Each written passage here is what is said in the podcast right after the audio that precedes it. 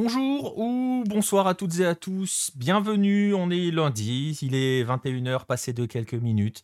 C'est l'heure du rendez-vous traditionnel avec la planète euh, Hello, avec euh, les différents continents de la planète lucarne opposée. C'est l'heure du 9-10 donc. 32e épisode ce soir de l'émission. Euh, bonsoir à tous ceux qui sont déjà dans le chat. On est ravi ravis de vous retrouver et on, va, on va avoir une émission assez riche ce soir aussi. Vous allez voir dans un instant, je vais présenter le sommaire. Le temps pour moi, quand même, auparavant d'accueillir ceux qui vont m'accompagner. Vous les voyez juste à mes côtés.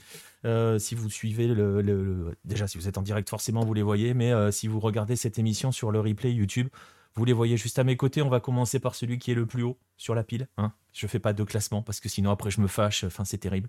On va commencer par euh, l'Uruguayen de service de la rédaction de Lucarne Opposé, l'homme aux 4 étoiles, Monsieur Jérôme Le Signe. Salut Jérôme. Bonsoir à tous, 4 étoiles, comme le rappelait Tata Gonzalez au Chilien lors d'un match euh, des éliminatoires en 2015, je crois, où il a, passé son match à faire ça. Euh, en effet. Jérôme Le Signe, de retour, égale toujours un petit tacle placé au Chilien. Non, non, non, non, non, non parce que c'était le, 4 étoiles à chaque fois, ça me fait marrer parce qu'il y, a un mème sur internet où à chaque fois on voit, on voit Gonzalez qui, le passe son match comme ça. Ce qui n'a pas de. Enfin, c'est con en éliminatoire. C'est pas. Quand je le dis, c'est pour sourire. C'est pas vraiment un prix à l'intelligence, quoi, de faire ça pendant tout un match, parce que on fait le kéké quand on gagne, évidemment, mais euh, s'ils avaient perdu, euh, les 4 étoiles n'auraient pas servi à grand chose. Mais. Euh, mais voilà, bon, bonsoir à tous. mais ça fait partie, ça fait partie des chambrages traditionnels. Hein. On va pas revenir sur la fameuse photo de l'armoire à trophée du Chili jusqu'à 2015, mais, mais c'est le grand classique. Hein. Donc bon. Voilà, à ses côtés, quelqu'un qui, bah, on va chambrer, on va continuer, on va y aller, qui est très loin d'avoir ses 4 étoiles. on pourrait lui faire à lui aussi, hein, euh, Jérôme. Faudra y penser. sur... sur le sur le prochain sur le prochain match le le Colombien de la rédaction avec qui j'étais hier soir hein, notamment pour poursuivre la fin du Sudamericano. On va y revenir dans un instant. Monsieur Pierre Gerbeau salut Pierre. Salut Nico. Salut Jérôme. Salut à tous. Je suis surpris d'ailleurs que tu n'aies pas ban euh, Romano direct euh, pour son. Je pense que tu es devenu plus sage avec le temps, c'est bien. Ah, il, a, il a le droit de ne pas avoir de goût. on, ne, on, ne, banne pas les gens parce qu'ils n'ont pas bon goût, c'est tout. Euh, voilà. Sinon, on, va pas, on va dire les choses clairement. Tu serais pas là non plus, Pierre. Donc euh, voilà. Euh, oui, vous voyez, c'est bien, Jérôme, que vous voyez. Euh, vous le voyez en chair et en os. Je, vois qu'il y a de l'émotion dans le chat à la découverte de Jérôme. Tu n'as pas le maillot de Peñarol. Attendez. Ah. Non, je croyais qu'il y avait un maillot de Peñarol qui allait sortir de. Ah, mais celui-là est pas mal quand même. Il, fallait, me, fallait me dire, je savais pas. Je, je, savais pas. J'étais à deux doigts de te dire, c'est un truc vidéo qu'on fait. voilà, on te voit, mec. voilà. Et donc, et donc, on parlait de 4 étoiles. Voilà. C'est pas, c'est pas mal quand même comme, euh, comme maillot. C'était pas prévu. C'est un, un, très bon choix. Voilà. Bref, on est. On est tous prêts. Non, Baptiste, Baptiste n'est pas là. Il est bientôt de retour. Oui, euh, c'est Danubio, euh, Patrice, exactement. Euh, on va donc on a fait les présentations de ceux qui m'ont m'accompagné. Je vais vous montrer le sommaire. Je disais, émission assez riche. On va commencer avec euh, la partie euh, des news de la semaine. Trois, news principales qui vont nous, nous concerner. On va d'abord s'intéresser à une affaire qui secoue un peu, enfin secoue, on va pas s'enflammer non plus, mais qui euh, fait beaucoup parler au Brésil avec un sponsor très particulier. Ensuite, on ira en Colombie parce qu'on en a parlé un petit peu hier soir dans l'émission. C'est arrivé dans l'émission, dans le direct. C'est arrivé euh, hier en, Colombie euh, avec euh, ce que l'on peut appeler désormais l'affaire Catania. On en parlera avec Pierre dans un instant. Et puis ensuite, on parlera aussi de ce qu'il se passe au Canada du côté des féminines. Ensuite, on aura deux dossiers au programme du jour. Le premier, ça sera forcément avec Jérôme. On parlait de 4 étoiles, on va rester dans le thème. On va parler de ce fameux Mondial 2030 et ce projet sud-américain. cette campagne à 4 pour organiser la Coupe du Monde 2030. Ensuite, deuxième dossier de l'émission, on fera le bilan du Sudamericano que vous avez vécu de manière régulière sur Hello et notamment aussi sur les lives sur Twitch. Ensuite, on terminera, comme d'habitude, vous en avez maintenant l'habitude, par les Golasso Hello. Voilà, je le disais, euh, programme copieux, programme riche. On va pouvoir y aller et on démarre tout de suite avec les news de la semaine.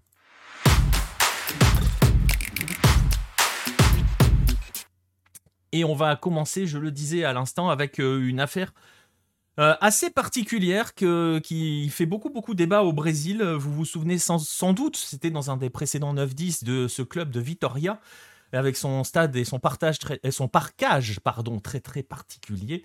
Vitoria a encore fait parler de lui cette semaine euh, en présentant un nouveau sponsor sur son maillot, un sponsor qui est sur la manche, vous le voyez, la manche du maillot. Euh, je vous laisse euh, découvrir le nom, je vais vous le donner parce que vous n'êtes pas tous forcément en train de regarder les images. Ce, sponsor s'appelle Fatal Model. Alors vous imaginez tout de suite peut-être vers quoi on va aller dans cette histoire.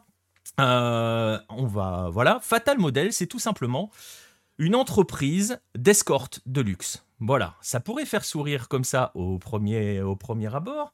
Ça a fait forcément beaucoup, beaucoup, beaucoup parler euh, au, Brésil.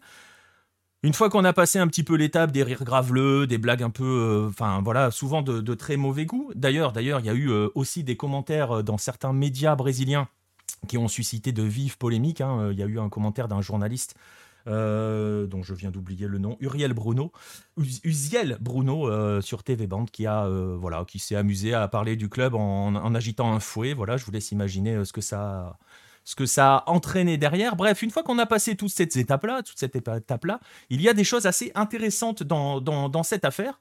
On va pas se mentir, et Vittoria a communiqué dessus, hein, voilà, a communiqué sur cela. Et le président du club, Fabio Motta, ne s'en est pas caché à la suite de, cette signature, de ce partenariat avec cette entreprise-là. Il y a évidemment un intérêt financier. Euh, il a expliqué lui-même que le club, qui est maintenant en série B, ne, ne dispose pas de droits télé euh, qui sont du niveau de ce que l'on pourrait avoir en série A, en première division.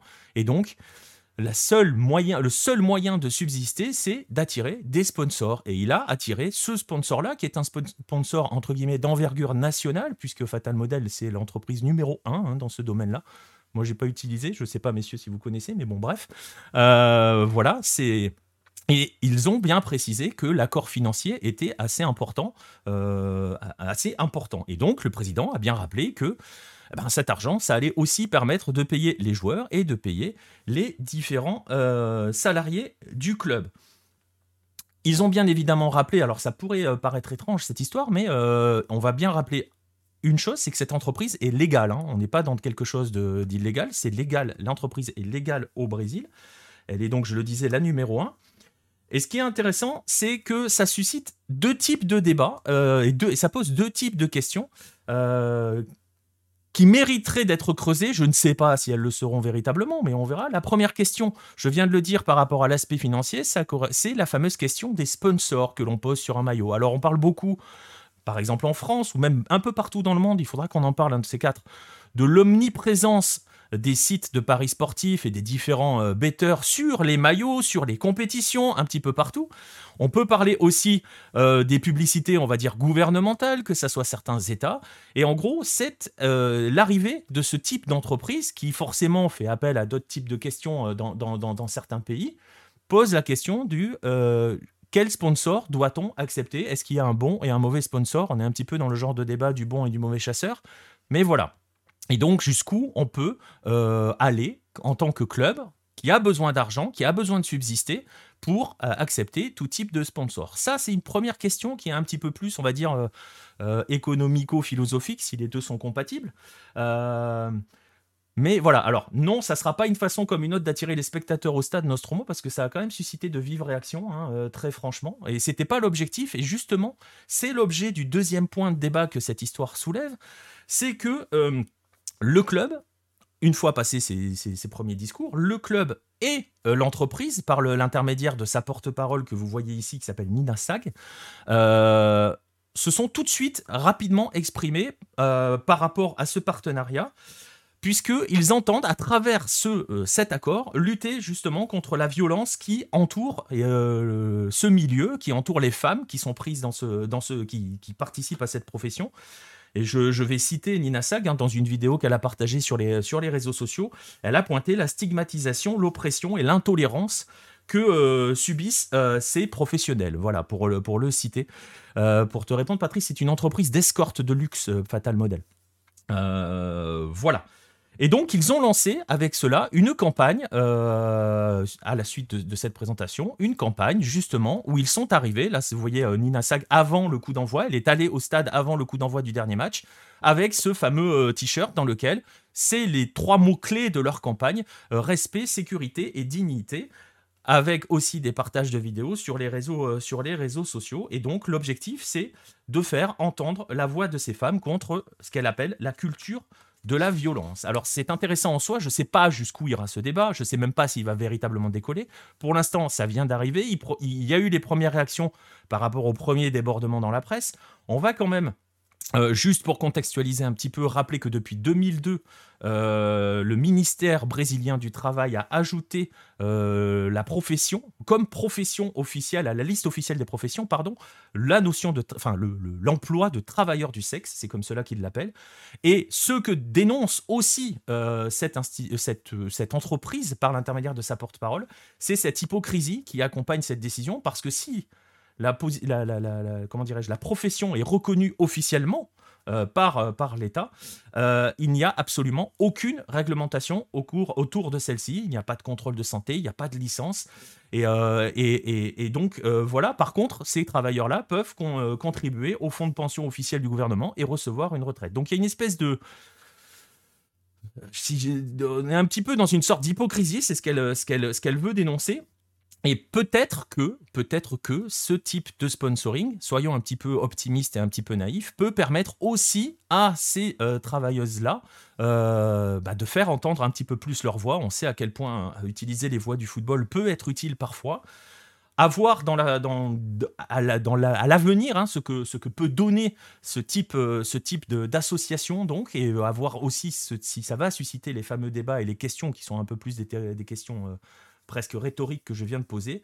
Juste une petite précision euh, pour terminer et pour vous montrer à quel point ce débat est important. On va rappeler que le Brésil représente 15% euh, des femmes victimes de, la traite des êtres humains en Amérique du Sud et qu'il est considéré comme le deuxième pays, la deuxième destination du tourisme sexuel derrière la Thaïlande. C'est donc une question importante. Il est aussi, c'est écrit sur le t-shirt question de sécurité euh, pour, euh, pour ces gens-là. Donc la question de l'encadrement et de la protection de ces femmes est évidemment essentielle. On verra si euh, ce partenariat ou cet accord qui a été signé entre le club de Vitoria et cette entreprise permettra justement de faire avancer un petit peu le débat, euh, à faire à suivre. Mais euh, c'est l'une des affaires du, euh, du week-end et ça en parle beaucoup. J'ai vu que ça en parlait en Argentine. Je ne sais pas si ça en parle dans vos pays, les gars, si la, news est arrivée dans vos pays. elle est arrivée en Argentine aujourd'hui, hein, pour tout vous dire. Donc voilà. Ouais, non, nous en Colombie, non, bah non, on a d'autres choses à parler. on va juste après. ouais, exactement. Et eh ben tiens, tu sais quoi? Bah, Ça va être la, transition toute trouvée, justement, avec le juste après. Euh, on en a parlé, euh, on en a parlé hier, hein, parce que ça s'est produit hier. On était en, plein live et il y a eu cette affaire qui est tombée. Euh, on va parler de, de l'affaire Daniel Catagno. Avant qu'on en parle, je vais juste, euh, je vais juste vous montrer euh, ce qu'il s'est passé sur le terrain. On est à, Ibagué, hein, Tolima euh, accueille Millonarios, et je vais juste vous montrer ce qui s'est passé.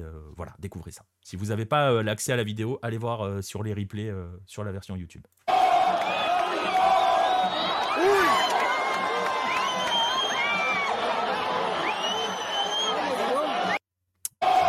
Voilà, vous l'avez vu, on a eu euh, un joueur, euh, je le disais à l'instant, Daniel Catagno, euh, qui a été agressé par un supporter sorti des tribunes, qui est venu lui mettre tout simplement le frapper dans le dos. ça a fait beaucoup parler, Pierre. justement, bah justement, est-ce que tu peux nous résumer un petit peu l'affaire? On a vu en image ce qui s'est passé. Est-ce que tu peux nous, nous, nous, résumer un petit peu les faits?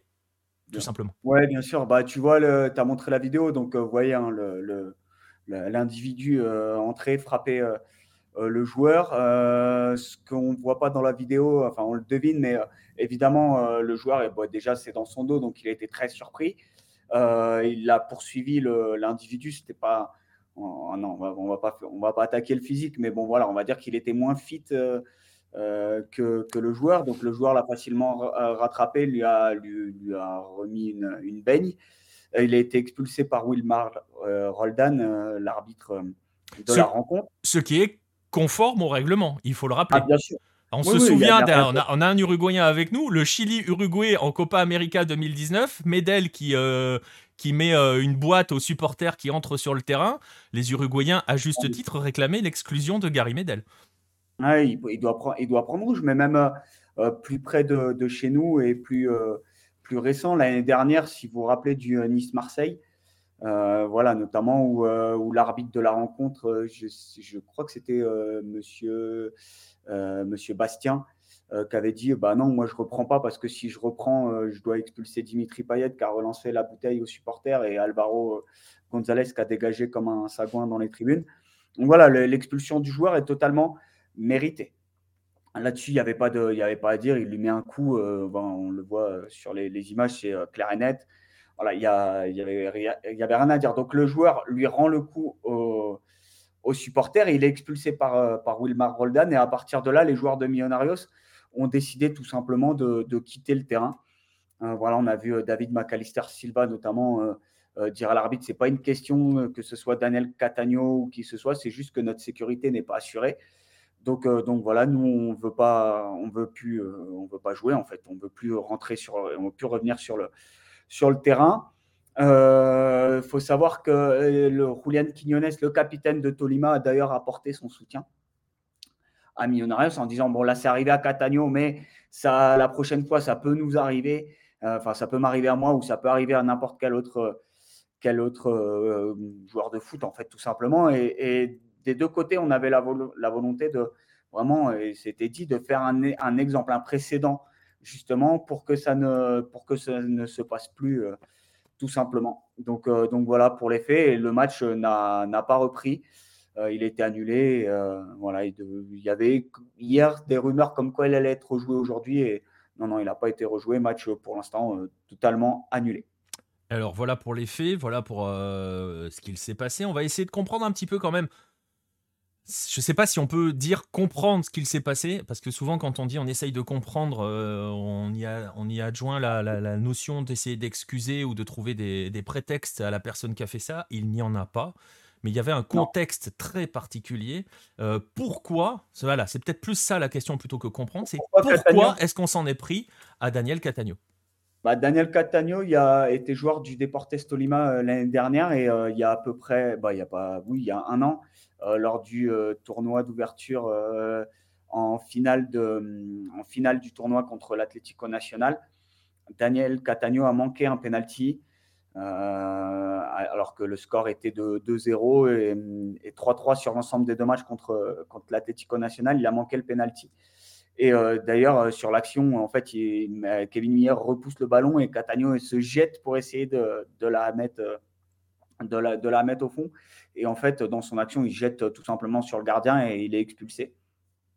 Donc, euh, un petit peu double peine. Et Tolima finira par perdre le titre. À la, à la dernière minute, en jouant à 10, euh, il perd en 91e, un truc comme ça. Ouais, c'est ça, but de Harlan dans le, dans le temps additionnel de la deuxième période. Donc voilà, et, Catania quittera le club euh, l'été, enfin, l'été, la fenêtre des transferts suivantes. Donc, donc voilà, c'est pour ça qu'on s'en est pris, qu'on s'en est pris, enfin, que les supporters le, s'en sont pris à lui. Euh, voilà, il y a eu le geste impardonnable. Euh, le supporter a présenté ses excuses, hein, d'ailleurs, enfin, l'individu a présenté ses excuses dans une vidéo aujourd'hui. Euh, c'était. Ah, envie enfin, tu regardes la vidéo et tu as envie de te dire bah, aide-toi, ne dis rien. Quoi. non, mais Rends-toi service, tais-toi. ouais, voilà, rends-toi service, fais profil bas voilà, il fait une, vidéo où il présente euh, ses excuses en disant bon, je suis désolé, euh, voilà, je me suis laissé entraîner, les émotions, etc. Enfin, il tente de justifier euh, l'injustifiable en fait. Donc, au final, il s'enfonce plus qu'autre chose. D'ailleurs, euh, bonne question, Patrice. Est-ce que le supporter interdit de stade Et avant, ah, attends, deux secondes avant que tu répondes, juste pour Red le Rouge, tu peux faire ce que tu veux hein, avec euh, la photo. Tu peux garder euh, la photo pour répondre à, ta phrase précédente par rapport à la première news. Aucun problème.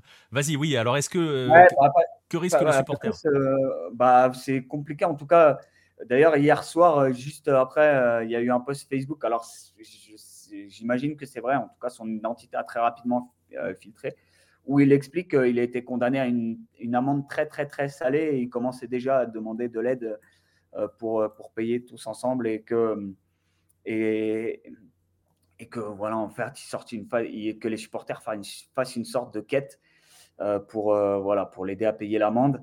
Voilà, en tout cas, l'interdiction de stade est demandée, est demandée par, par tous les médias ou presque toutes les figures importantes du journalisme. Voilà, c'est en tout cas ce qui est demandé, qui est un processus, un, je ne sais pas faire d'hispanisme, un, un, processus judiciaire, pardon. voilà. Procédure. ouais, procédure. Ah, ah c'est les expatriés qui parlent plus français, je vous ouais, je parle plus. en tout cas, il a demandé, euh, il y a des, tous les journalistes qui demandent à le traduire en justice, évidemment. Donc, c'est probable qu'il soit, qu'il soit interdit de stade. Après, euh, il y a un problème qui se soulève, euh, Jean-Bray, euh, Patrice, c'est qu'il y a très peu de contrôle en fait. Quand tu achètes ton, ton, ton, billet, tu peux en fait tu peux l'acheter n'importe qui. Ça veut dire que si tu veux venir voir un match en Colombie, euh, bah, je, je, peux t'acheter ta place, te la donner et, voilà, il n'y aura pas de contrôle d'identité à l'entrée en fait. Si tu passes avec ton billet, voilà, on va pas te demander ah tiens monsieur votre passeport, on va pas rentrer, c'est pas l'aéroport quoi. Tu vas, tu vas pas rentrer dans un fichier. non mais ça c'est valable partout. Moi, je, quand je vais au stade, euh, on ne me demande pas ma carte d'identité. Hein. Non, mais tu es abonné, euh, donc euh, j'imagine que tu passes dans un portique. Oui, mais. Un, espèce de. ouais, mais on ne vérifie pas mon identité. Non. Je peux tout à fait passer ma carte abonnée à quelqu'un qui va à ma place. Ah oui, c'est vrai. Non, non, c'est vrai. Mais voilà, en tout cas, c'est le problème qui soulève le, contrôle. Le, contrôle s'il serait suspendu de stade. Ouais. Et on va, on, va, on va rappeler quand même que bon, il y a eu ce débordement-là. Ça n'a pas été le seul autour du match. Hein. Euh, il y a eu des soucis au niveau de la barra de Millonarios dans les tribunes. Euh, il y a surtout eu un incident avec lui en fait. Euh, à l'arrivée à l'hôtel, il a été, il a été copieusement insulté. il y a eu une vidéo qui a circulé sur les réseaux sociaux et on le voit faire un geste. alors c'est, enfin, il est dans l'ombre, hein, donc on le voit tendre la main. Enfin, faire un geste, on n'arrive pas à distinguer euh, bien ce que c'est, mais il y a un geste entre guillemets de, réponse aux insultes euh, voilà, et, aux, euh, et, aux, mots pas très gentils donnés par les supporters qui étaient amassés devant, l'hôtel de Millonarios. Un Millonarios qui, c'est des images hein, qui ont été partagées par des joueurs qui, dont le bus a été caillassé aussi à la sortie du stade. Hein. Ouais, il y avait une, une belle pierre qui a volé et qui a explosé a explosé euh, la vitre, euh, effectivement, des joueurs de Millonarios. Voilà, donc. Euh, et, et alors, justement, voilà les faits, voilà tout ce qui s'est passé, le contexte et tout.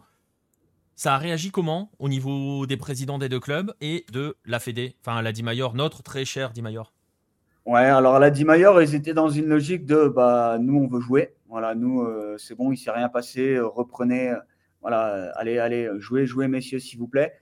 Euh, voilà, c'est pour la position euh, officielle. D'ailleurs, euh, la Mayor, en fait, a, aujourd'hui, a, communiqué, du coup, un peu moins de, 24 heures après les faits.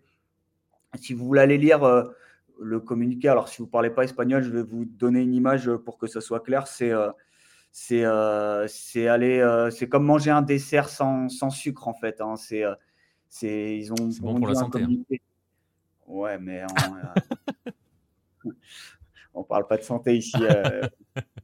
Euh, c'est un seau d'eau chaude, d'eau tiède, euh, pardon, d'eau chaude, mais d'eau tiède.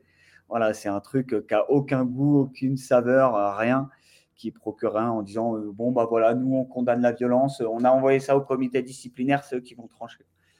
Ah, c'est pour la position officielle de, de la DIMAYOR. Le président de Millonarios a été euh, dans une logique qui est la sienne, donc de défendre ses, euh, intérêts en disant que mais euh, c'était normal de ne pas reprendre le match, que voilà, la sécurité n'était pas adaptée, mais il a aussi pris une position un petit peu au-dessus de la mêlée en, disant que ce n'était pas une question de club, c'était voilà, une question beaucoup plus générale et comment arrêter la violence dans les stades, et que c'était surtout ça le problème et la préoccupation la plus importante. Alors, pour le, président de César Camargo, hein, le président de Tolima, euh, une attitude euh, qu'on peut qualifier de honteuse, lamentable. Euh, voilà, après le match, il a réagi à chaud et il a, il dénoncé. Alors, il, a dénoncé évidemment, mais il n'a pas défendu l'indéfendable en disant que voilà, c'était sorti de son de, contrôle et que évidemment, il fallait qu'il y ait une, une procédure judiciaire contre le supporter qui était rentré sur le terrain. voilà, mais il a surtout évidemment regardé son petit prêt et dit mais c'est pas normal que Millonarios ne veuille pas reprendre. Il boycotte, voilà, c'est contre l'esprit du sport. Il boycotte, voilà, ils nous mettent une pression qui est inacceptable. Donc, donc voilà, ils ont lui, lui, ils ont enfin lui parce que c'est mine de rien la position officielle du, du club. Hein, il a été dans cette logique-là de dire, euh, voilà, ok, euh, le supporter, c'est voilà, il va être jugé, il n'y a pas de problème. Mais par contre, Millonarios, non, euh, vous ne nous mettez pas de pression comme ça. Ça, c'est un boycott, c'est contre l'esprit du sport. Et voilà, il a dénoncé aussi les provocations du joueur. voilà, donc c'est une attitude qu'on peut qualifier de honteuse, scandaleuse, lamentable, à vomir. Et, et concrètement, pour pas, clore cette affaire parce qu'elle est loin d'être close. Hein. Il va y avoir une procédure disciplinaire hein, et il va y avoir une enquête aussi surtout parce qu'il y a quand même beaucoup de manquements dans l'histoire. Euh, indépendamment des contrôles d'accès au stade, il y a quand même un, gars qui a accédé tranquillement au terrain, euh, ce qui peut poser un autre problème parce que là pour le coup il a juste entre guillemets il a juste été mettre une pêche à un joueur. Euh, on peut s'imaginer que ça peut vite déborder dans le pire. Euh, surtout, et on en parlait la semaine dernière avec la résurgence de la violence dans la plupart des stades, euh, dans beaucoup de stades sud-américains, avec la résurgence de la violence de certains barras. Euh, indépendamment de cela, donc quelles peuvent être les conséquences de ce qu'il s'est passé là? Tu le disais, le match aurait dû être. Ah, il y a eu des rumeurs comme quoi il serait reprogrammé aujourd'hui, il ne va pas l'être. Quelles peuvent être les conséquences pour ce match pour les... et pour les deux équipes concrètement? Euh, bah, juste avant de te répondre, une petite euh, parenthèse, euh, la plupart des stades en, Colombie appartiennent, appartiennent à la ville. Hein. voilà, donc le stade de Tolima ne déroge pas à la règle, hein. il appartient donc à Oui, c'est pour ça, c'est pour ça d'ailleurs que Camargo explique que c'est tout ce qui est autour du stade, c'est pas de son ressort, enfin qu'en gros, c'est pas trop de son ressort. Quoi. contrôle que voilà, les sécurités, ils s'étaient euh, en gros euh, pas mis d'accord avec la ville et que voilà, ils auraient, ils auraient dû mieux contrôler. Enfin, tout ça. Il y a juste le Deportivo Cali qui a son propre stade. pour les autres, c'est que du public. Alors, les, bah, les conséquences, la reprogrammation du match paraît compliquée puisque bah, Tolima est en. Alors, ils vont jouer, ils vont jouer leur, leur match. Millonarios, c'est en préliminaire de Libertadores.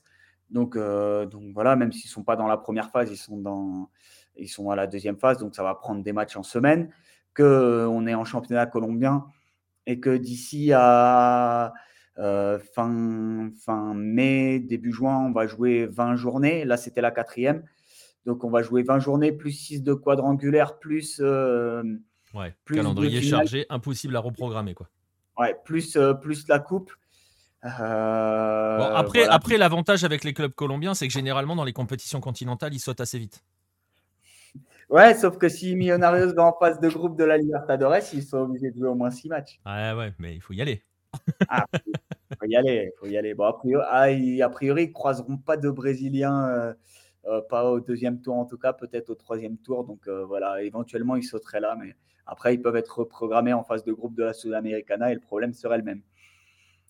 Mais voilà, donc le, en termes de calendrier, ça paraît très très compliqué à gérer le plus probable, c'est que ce match euh, décide sur tapis vert, tout simplement, euh, qui, est, euh, bah, qui est une victoire accordée à Millonarios sur tapis vert. Ça me semble le plus, le plus logique, en tout cas. Voilà, rejouer, ça peut être, ça, ça, semble très très compliqué, à moins de faire un truc vraiment complètement débile avec deux matchs en l'espace de 24 ou 48 heures sur une date FIFA moisie ou, mais, mars. Mais, tu, tu parles de donner les trois points à Millonarios. Et bon, j'ai vu passer hein, quelques articles, je ne sais plus lequel des deux, président dit que c'est pas une affaire de trois points. Je crois que c'est le président de Milos d'ailleurs. Euh, sauf qu'on sait très bien comment ça va se passer. Si la place pour les quadrangulares, euh, se joue à pas grand chose, les trois points, personne ne va vouloir les perdre dans cette histoire. Et donc il va y avoir un, combat entre justement le Tolima de Camargo et le Millonarios euh, qui, va qui va essayer mmh. de, de, récupérer ses points. C'est euh, Camacho, euh, le président de Millonarios. Ouais, ouais, Enrique Camacho. Euh, ouais, bah, c'est sûr que ça peut, mais après, tu peux, enfin voilà, tu peux pas trancher d'un côté ou de l'autre. Du côté de l'animateur, le match n'avait pas commencé. Hein. Les joueurs étaient, étaient en train de se mettre en place après les protocoles. Donc, donc voilà, ils étaient, ils étaient sur le terrain juste en train de. On le voit d'ailleurs juste avant de se faire agresser, il fait quelques mouvements classique hein, de, de, s'échauffer avant de, commencer le match. voilà, le problème, c'est que, que tu peux pas vraiment le placer dans le calendrier. Hein. ou alors en même temps que la date FIFA de, de mars éventuellement, euh, voilà, c'est, ça semble la seule fenêtre, euh, la seule fenêtre, euh, on va dire, possible. Mais, mais il est fort, enfin, sinon, il est fort probable que ça joue, que ça joue sur, sur le tapis vert. voilà, et effectivement, c'est pas une histoire de, de 3 points ou, pas 3 points, hein, c'est la position de, ouais. Camacho, mais malheureusement, c'est comme ça que ça va se, se décider. Donc, donc voilà, et juste pour la parenthèse, je pense que le stade, par contre, va être euh, certainement aussi à huis clos, sachant que pour le, dossier, euh, ce, qui va ce qui peut poser lourd et ce qui est aggravant, c'est qu'au moment où il se fait euh, expulser Manu Militari par la police, les supporters l'acclament, voilà, applaudissent le geste.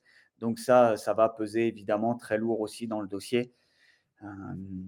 qui a une, sanction, une sanction contre le stade voilà, qu'il y ait une sanction aussi contre le stade. Et, voilà. Ça, semble, ça semble aussi euh, euh, fort, euh, fort probable.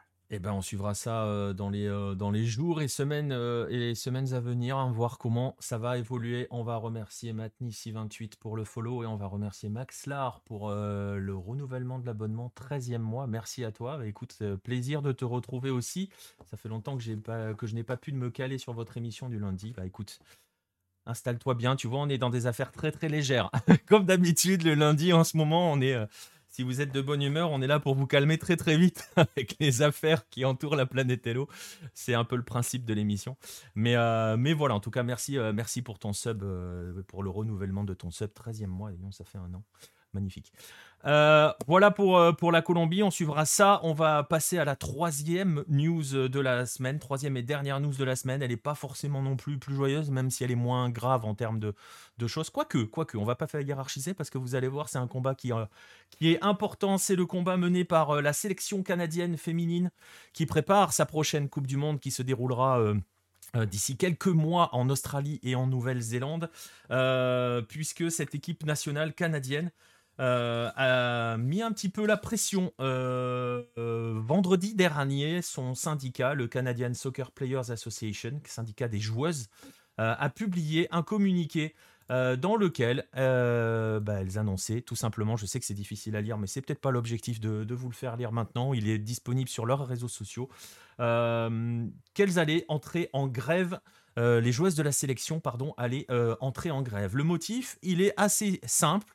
Au final, c'est une nouvelle coupure budgétaire qui a été annoncée par la fédération euh, et qui va forcément ne toucher que les filles alors que, hein, euh, voilà, on va en parler dans un instant. Euh, elles se préparent, je le disais, à jouer la Coupe du Monde. Elles sont en train de préparer cette Coupe du Monde.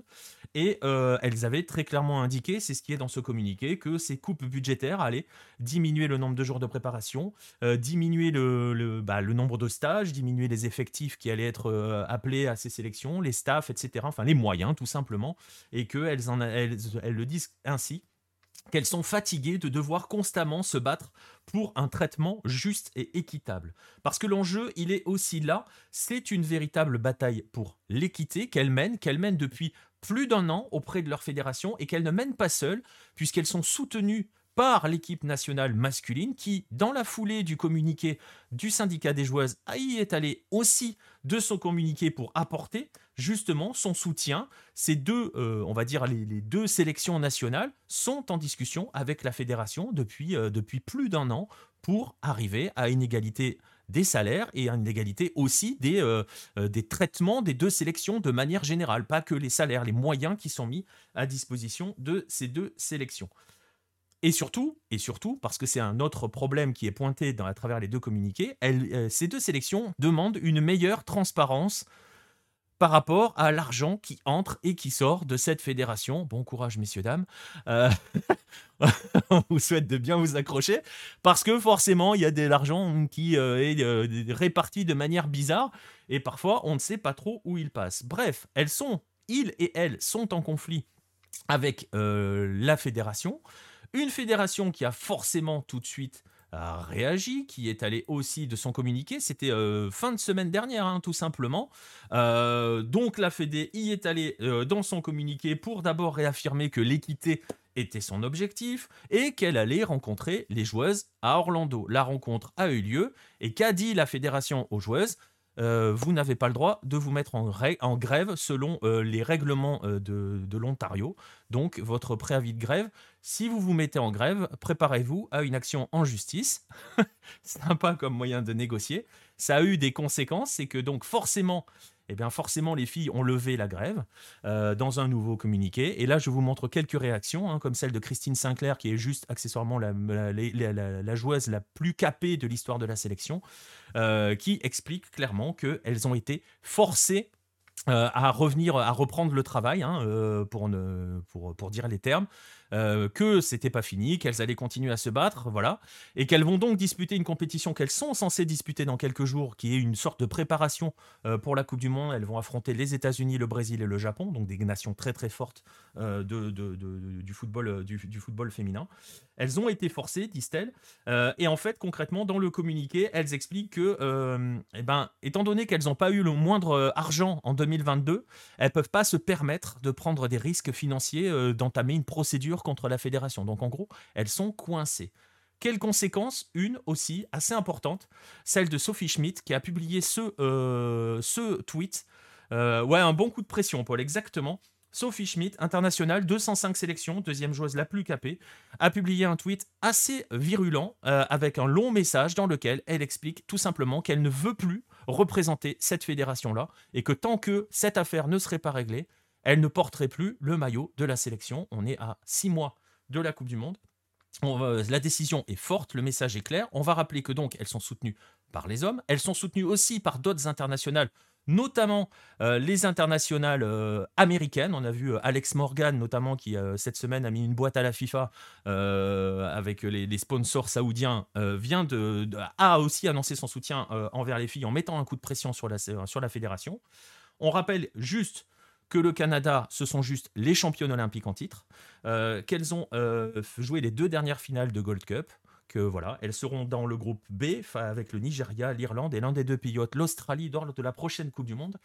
Est-ce qu'elles pourront euh, boycotter la Coupe du Monde Nostromo, vu comment la Fédé l'a traité leur préavis de grève? Je miserai pas grand chose là-dessus, si tu, si tu veux mon avis. Je sais pas trop comment elles vont pouvoir gérer cela. Euh, mais, euh, mais voilà. Après, oui, il faut dire à Sophie Schmidt qu'elle ne représente pas la fédération, mais le, pays. Je t'invite, je, je, mettrai le tweet si tu veux, Red le Rouge. Euh, c'est voilà, la décision est forte. Il faut aussi prendre des décisions fortes hein, si elles veulent se faire euh, entendre. Elles ne se font pas entendre depuis plus d'un an. C'est de pire en pire. Elles le disent. Elles n'ont pas été payées en 2000. Elles n'ont pas reçu le moindre argent en 2022. Donc la lutte ne fait que se poursuivre. Euh, on sait qu'en Amérique du Nord, euh, ces combats-là euh, fonctionnent bien parce qu'elles sont très très efficaces. On va leur souhaiter justement d'être très efficaces jusqu'à la Coupe du Monde et d'arriver dans de meilleures conditions. Affaire à suivre évidemment également du côté du Canada. Mais cause importante à défendre pour, pour ce, pour ce football-là, pour ces footballs-là.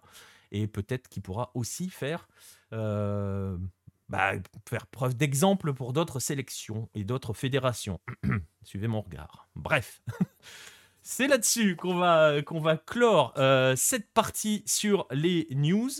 Elles étaient, euh, elles étaient des. Voilà, vous voyez, hein, sont toujours un petit peu, euh, un petit peu rudes parfois. On va. je sais pas si. Hein. Pardon? C'était touffu. Ouais, dans la, dans la bonne humeur, hein, les news. Toujours, toujours, c'est la règle. Le lundi, 21h, on se met de bonne humeur sur les news. Non, mais ce sont aussi des sujets importants à aborder, donc euh, voilà, qui méritent, euh, qui méritent de l'être. Euh, on va passer à un autre sujet qui a fait l'actualité cette semaine. Euh, c'est possible, Red le Rouge, que la Fédération du Canada ait pris des cours à la Fédération du Cameroun. Je t'avoue, je sais pas, mais euh, on va voir justement. Ils c'est eux qui entament plus ou moins. Enfin, il y a un bras de fer qui est entamé. On verra qui en sortira. Bref, on va passer à la suite. On va passer au premier dossier. C'était l'autre actualité de la semaine. C'est cette fameuse, cette fameuse campagne euh, menée par plusieurs fédérations pour la Coupe du Monde, pour organiser la Coupe du Monde 2030.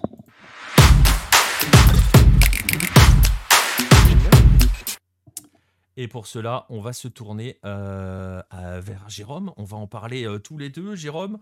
Euh, on va rappeler qu'en 1930, pour ceux qui ne le savent pas, l'Uruguay, pour ceux qui ne le savent pas, ça existe ça Des gens ici qui ne le savent pas euh, euh, En 1930, l'Uruguay remportait un véritable bras de fer politique avec la FIFA, réussissait à organiser sa Coupe du Monde, enfin sa Coupe du Monde, la Coupe du Monde de la FIFA, la première sous cette appellation. On va en parler dans un instant. Et un siècle plus tard, et finissait par la remporter, hein, il l'a sauvé accessoirement, un siècle plus tard, ce pays se retrouve au, sein d'une candidature commune. Ils sont quatre. On va donc appeler ça la candidature de l'Amérique du Sud, hein, euh, qui a d'ailleurs comme slogan euh, Juntos, ensemble. Euh, et donc veut organiser ce mondial du centenaire, puisque il est question de la Coupe du Monde 2030, qui sera celle du centenaire. On va donc en parler avec toi, Jérôme, de toute cette histoire. On va essayer aussi de, comprendre pourquoi c'est aussi, c'est pas anecdotique l'Uruguay 1930 et pourquoi l'Uruguay a joué finalement un rôle fondamental. On a, on a un petit peu rigolé entre guillemets avec les 4 étoiles au départ. Il y a déjà eu un podcast que l'on a fait ensemble sur ces fameuses 4 étoiles de la Céleste. Donc je vais vous renvoyer là-dessus, je vous mettrai les liens euh, comme il faut. Mais on va parler de tout cela, de tout comprendre, de comprendre ce qui est en jeu. Euh, on va essayer, on va commencer surtout par revenir donc au, point de départ de cette histoire, ce projet, ce projet de mondial 2030, parce que si l'annonce a été faite cette semaine, euh, l'idée n'est pas euh, du mois dernier, si je puis le dire. Elle ne date pas au moins de la Coupe du Monde en tout cas. C'est pas ça qui a donné l'idée. Elle est bien plus vieille que ça. Oui, non, ça remonte à longtemps, au début des années 2000, euh, puisque l'Uruguay euh, réfléchissait déjà à se porter candidat. Euh, ils ont reçu l'aval à l'époque de Seb Blatter, notamment qui avait rencontré le président de la République uruguayenne, Tabaré Vasquez, grand amateur de football dans le milieu de la décennie. Ça a reçu l'aval de Nicolas Leos, le président à l'époque de la Côte Mébol. Rapidement, les Uruguayens proposent aux Argentins de s'unir euh, pensant que le pays est trop petit pour accueillir une Coupe du Monde. Bon, c'était euh, les fameuses, euh, c'était la fameuse avant le fameux match Uruguay-Argentine là où on a Suarez et Messi hein, qui ont le 20 et le 30 là, c'est ça? Oui, mais ça, ça, ça c'est ah bien après déjà, parce que ça, ça c'était 2017, de même, 2017 ou 2019, ce match-là en Israël, Uruguay et Argentine. Où on voit les deux avec le maillot. non, ce qui est de rigolo, c'est que hum, l'Argentine, au départ de Gondona dit oui, à un moment donné, l'Argentine se retire un petit peu, ils sont plus sûrs, trop de problèmes dans le pays. Ce qui fait que l'Uruguay fait un projet de candidature commune avec le Chili uniquement. Un projet Uruguay-Chili qui aurait été un petit peu rigolo finalement politiquement c'était pas c'était pas pas enfin que ce soit politiquement ou footballistiquement c'était assez peu concevable. Donc les Argentins rapidement c'est là que le Chili rentre dans la danse c'est-à-dire que c'est à ce moment-là lors d'une candidature Uruguay Chili que le Chili rentre dans la danse. l'Argentine revient à la table de négociation évidemment notamment quand Macri revient au pouvoir. Le Paraguay est rajouté bah, par, parce que le, président de la Côte Mébol insiste, parce que c'est là où il y a le siège de la Côte Mébol notamment, et puis parce que voilà, c'est ils veulent rajouter donc le Paraguay à la liste. Maintenant, ils finissent même par vouloir rajouter la Bolivie, notamment les Argentins qui veulent rajouter la Bolivie. Ça râle un petit peu en Uruguay en disant bon, on va peut-être pas non plus rajouter le Suriname, hein, faut pas déconner. Mais, voilà. Et l'Uruguay tient dans ce projet-là, l'Uruguay tient toujours la, corde pardon, pour accueillir la finale de la Coupe du Monde en, 2030.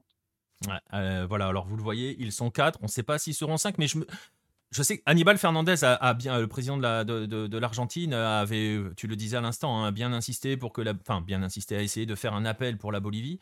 Euh, je sais que la Bolivie s'était déjà proposée hein, il, y a, quelques, temps hein, déjà pour, euh, pour venir aider.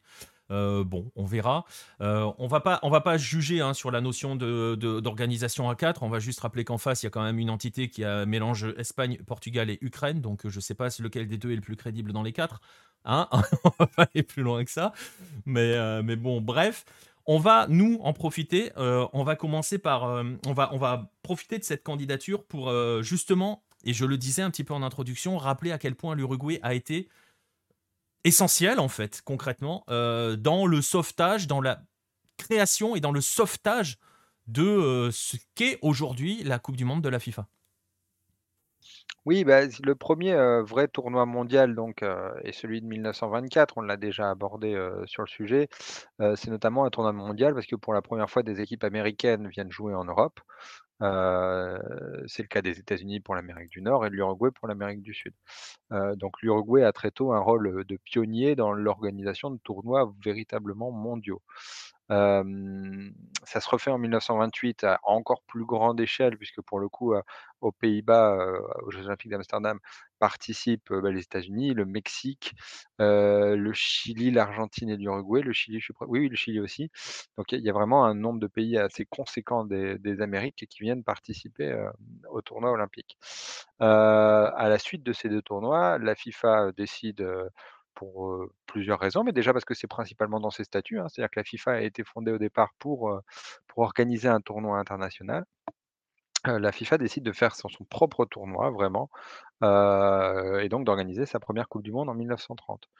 Heu, la décision du pays hôte est décidée au congrès de Barcelone, qui a lieu, en 1929, heu, un congrès de la FIFA, qui décide à l'unanimité d'attribuer, bah, le tournoi à l'Uruguay. Sauf qu'en fait, l'unanimité est un est un une fausse barbe parce que ça cache derrière un jeu politique. En fait, les Européens décident dès le départ de pas voyager, de pas y aller. Ils votent pour l'Uruguay, mais en fait, ils votent pour torpiller un petit peu cette, compétition. On le voit d'ailleurs que tous les pays, l'Italie, le l'Espagne, l'Allemagne, tous les pays qui auraient pu participer, décident de se retirer finalement. C'est aussi Heu, c'est aussi un petit peu les conséquences parce qu'ils sentent que c'est en train de leur échapper cette histoire. Heu, la oui la FIFA est très européenne, elle sent elle elle vient de se faire fesser en 24 et en 28. Heu, elle voit aussi le développement du foot, de l'autre côté de l'océan et pas qu'au sud, hein, au nord, on peut on peut parler des États-Unis. Elle sent que l'histoire est en train un petit peu de lui échapper et elle veut reprendre le contrôle de la chose aussi. Donc c'est aussi l'idée de torpiller l'Uruguay en lui disant: «Bah, tu y arriveras pas, quoi». Oui et ceux qui mènent la révolte à l'époque sont les Italiens, heu, qui reprochent vivement à Rimet de d'avoir organisé un tournoi mondial et non pas un tournoi continental, hem, comme l'ont fait les Sud-Américains. C'est-à-dire que les Italiens disent: «On n'a pas de tournoi continental, on n'arrive pas prêt aux tournois mondiaux et on va se faire frapper par les Sud-Américains. Quel est l'intérêt de faire ça?» les Italiens ont pas complètement tort, c'est-à-dire sur la forme évidemment, c'est assez dégueulasse d'attribuer une compétition à un pays et de pas y aller derrière. Sur le fond, ils ont assez raison que la FIFA va naître 40 ans après la la CONMEBOL, la confédération la SCSF, Confédération sud-américaine de football. Et c'est ça que les Italiens mettent en avant à l'époque, sauf que Rimet est foncièrement contre, heu, cette idée de fédération européenne parce qu'il il il le voit comme un retrait de son pouvoir, en fait. C'est-à-dire qu'il se dit: «Dans ce cas-là, je serai plus président de cette fédération européenne qui sera la plus puissante. Ce sera les pays d'Europe centrale et les Italiens qui vont prendre main». Ouais, parce que c'est ce qu'il faut, hein, ce qu'il faut euh, rappeler hein, pour, euh, pour ceux qui nous écoutent.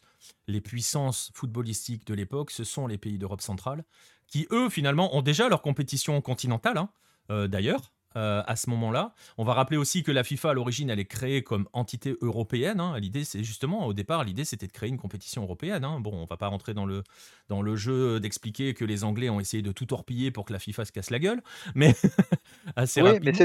c'est un truc très français d'ailleurs, c'est assez rigolo. C'est-à-dire que les les Français ont en effet créé un club d'amis et ils appellent ça la fédération mondiale quoi, grosso Ouais, modo. La fédération internationale de football. C'est très européocentré, c'est très commun à l'Europe. Quand les Argentins, les Uruguayens, les Chiliens et les Brésiliens se réunissent, ils créent une confédération sud-américaine. Ils créent pas une, fédération internationale de football. C'est de ça que vient tout ce conflit pour l'organisation de la coupe du monde 1930 heu, où les Européens disent non et les Italiens proposent au final comme roue de secours, les Italiens disent: «Bah, écoutez, que les que les Uruguayens organisent un tournoi américain, que l'Italie organise un tournoi européen et les 2 se joueront dans une sorte de finale, heu, de comme comme de une intercontinentale, quoi. d'intercontinental quoi, de des pays». Sauf que quand les Italiens proposent ça fin 1929, début 1930, ce qu'ils semblent ignorer, C'est que ça fait 6 mois un an que les Uruguayens ont lancé la construction d'un stade qui vaut plusieurs millions de dollars, même pour l'époque, et que les Uruguayens attendent de près de pied ferme pour organiser cette compétition. Et, et- et- donc, ils vont l'organiser, cette compétition? Ils vont résister? Il y a, y a une vraie résistance. hein. Disons que tu l'as expliqué, les Européens, les Européens du foot essayent de torpiller le truc et les Uruguayens vont utiliser d'autres stratégies pour euh, justement essayer de le, bah, pour le sauver, pour le maintenir, pour sauver cette Coupe du Monde qui est aussi reconnue aujourd'hui comme étant la première. On a déjà expliqué que c'est pas la première, très clairement. Euh, mais voilà, ils se battent en utilisant d'autres armes et ils arrivent à se battre grâce à ça. Oui, bah, en fait, c'est que quand les fédérations européennes leur disent petit à petit, les unes après les autres, qu'ils ne viendront pas, ils se rendent compte qu'il n'y aura aucun Européen en fait qui va venir.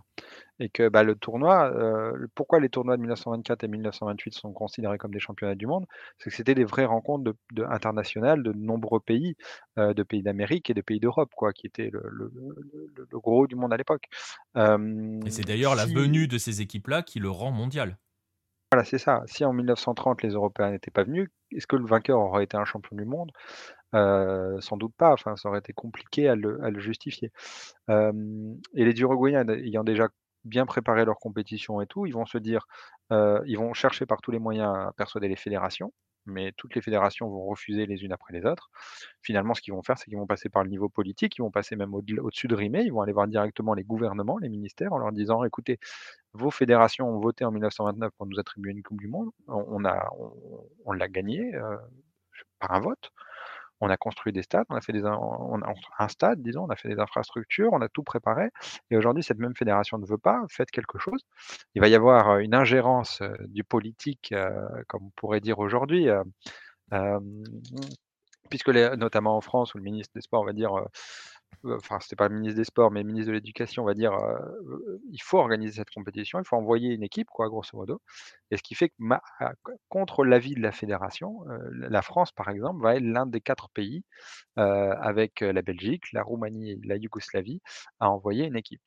Et, et, donc finalement, la Coupe du Monde, la première Coupe du Monde est organisée presque contre l'avis des Européens et presque contre Rimet qui s'était rangé dans cette idée de faire un tournoi intercontinental entre juste un tournoi européen et un tournoi sud-américain. Mais Rimet, en bon politique, va retourner sa veste et va participer et venir en Uruguay pour paraître comme l'organisateur, le grand ordonnateur de tout cela, alors qu'au final, ça a été organisé dans une anarchie totale.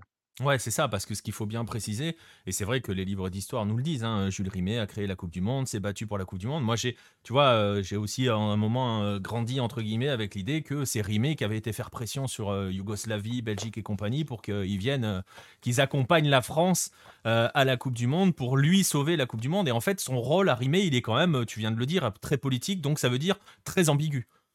Oui, très, très ambigu et Rimet dans toute sa carrière à la tête de la FIFA de toute façon, louvoiera toujours pour essayer de se maintenir en poste, hein, principalement, finissant même par perdre l'appui de la Fédération française de football, mais ça c'est pour pour plus tard pour les années 40 et 50. mais en effet, à défaut d'être organisée, contre la FIFA, cette coupe du monde, elle est vraiment organisée contre les fédérations européennes qui n'en veulent pas du tout au départ. Et c'est là où le symbole va être intéressant parce que là on a fait, on vous a fait un petit précis d'histoire hein, concrètement pour vous expliquer, mais c'est important quand même. Et c'est aussi important pour voir euh, parce qu'on a souvent tendance, et c'est normal, on est européen. Enfin je sais pas si c'est normal d'ailleurs, mais on a toujours cette histoire très eurocentrée euh, du football mondial. C'est assez rigolo, hein, c'est cet héritage là. Euh, c'est quand même toujours important et essentiel. Et c'est pas non plus pour basculer dans l'excès inverse de, de faire du sud-américanisme primaire qui vise à dire que le foot sud-am, blablabla. Non, il faut. Les faits sont là. Il y a aussi tous les statuts de la FIFA, toutes les réunions des, euh, des, congrès divers et variés. Vous pouvez, euh, vous pouvez suivre euh, ce feuilleton, en fait. Hein. c'est un roman politique, cette histoire. concrètement, l'Uruguay a véritablement sauvé ce qui est aujourd'hui l'événement numéro un mondial. Et c'est aussi cela le sens du symbole qui est important, avec cette volonté d'organiser une Coupe du Monde en 2030. Et justement, Jérôme, il y a on va, je ne sais pas si on peut parler d'un écho, mais il y a quand même comme un petit écho de 1930 dans cette histoire. Donc je le disais, hein, autant au-delà du rôle de l'Uruguay euh, de, presque, j'ai presque envie de dire, de défendre ou d'imposer une vision mondialiste du foot, qui n'était pas le cas dans ces années-là, qu'il est peut-être plus trop aussi aujourd'hui, hein, au niveau de certaines instances, quand on voit par exemple la puissance de certaines. Euh, et la puissance, par exemple, on le, souligne souvent, hein, nous, euh, sur euh, nos compétitions, que ce soit des Copa América ou des tournois, quand les, les, entités européennes ne veulent pas libérer les joueurs sud-américains qui jouent en Europe, et pas que sud-américains, c'est valable en Asie ou c'est valable en Afrique. Donc il y a quand même une, toujours une prise de pouvoir très européenne.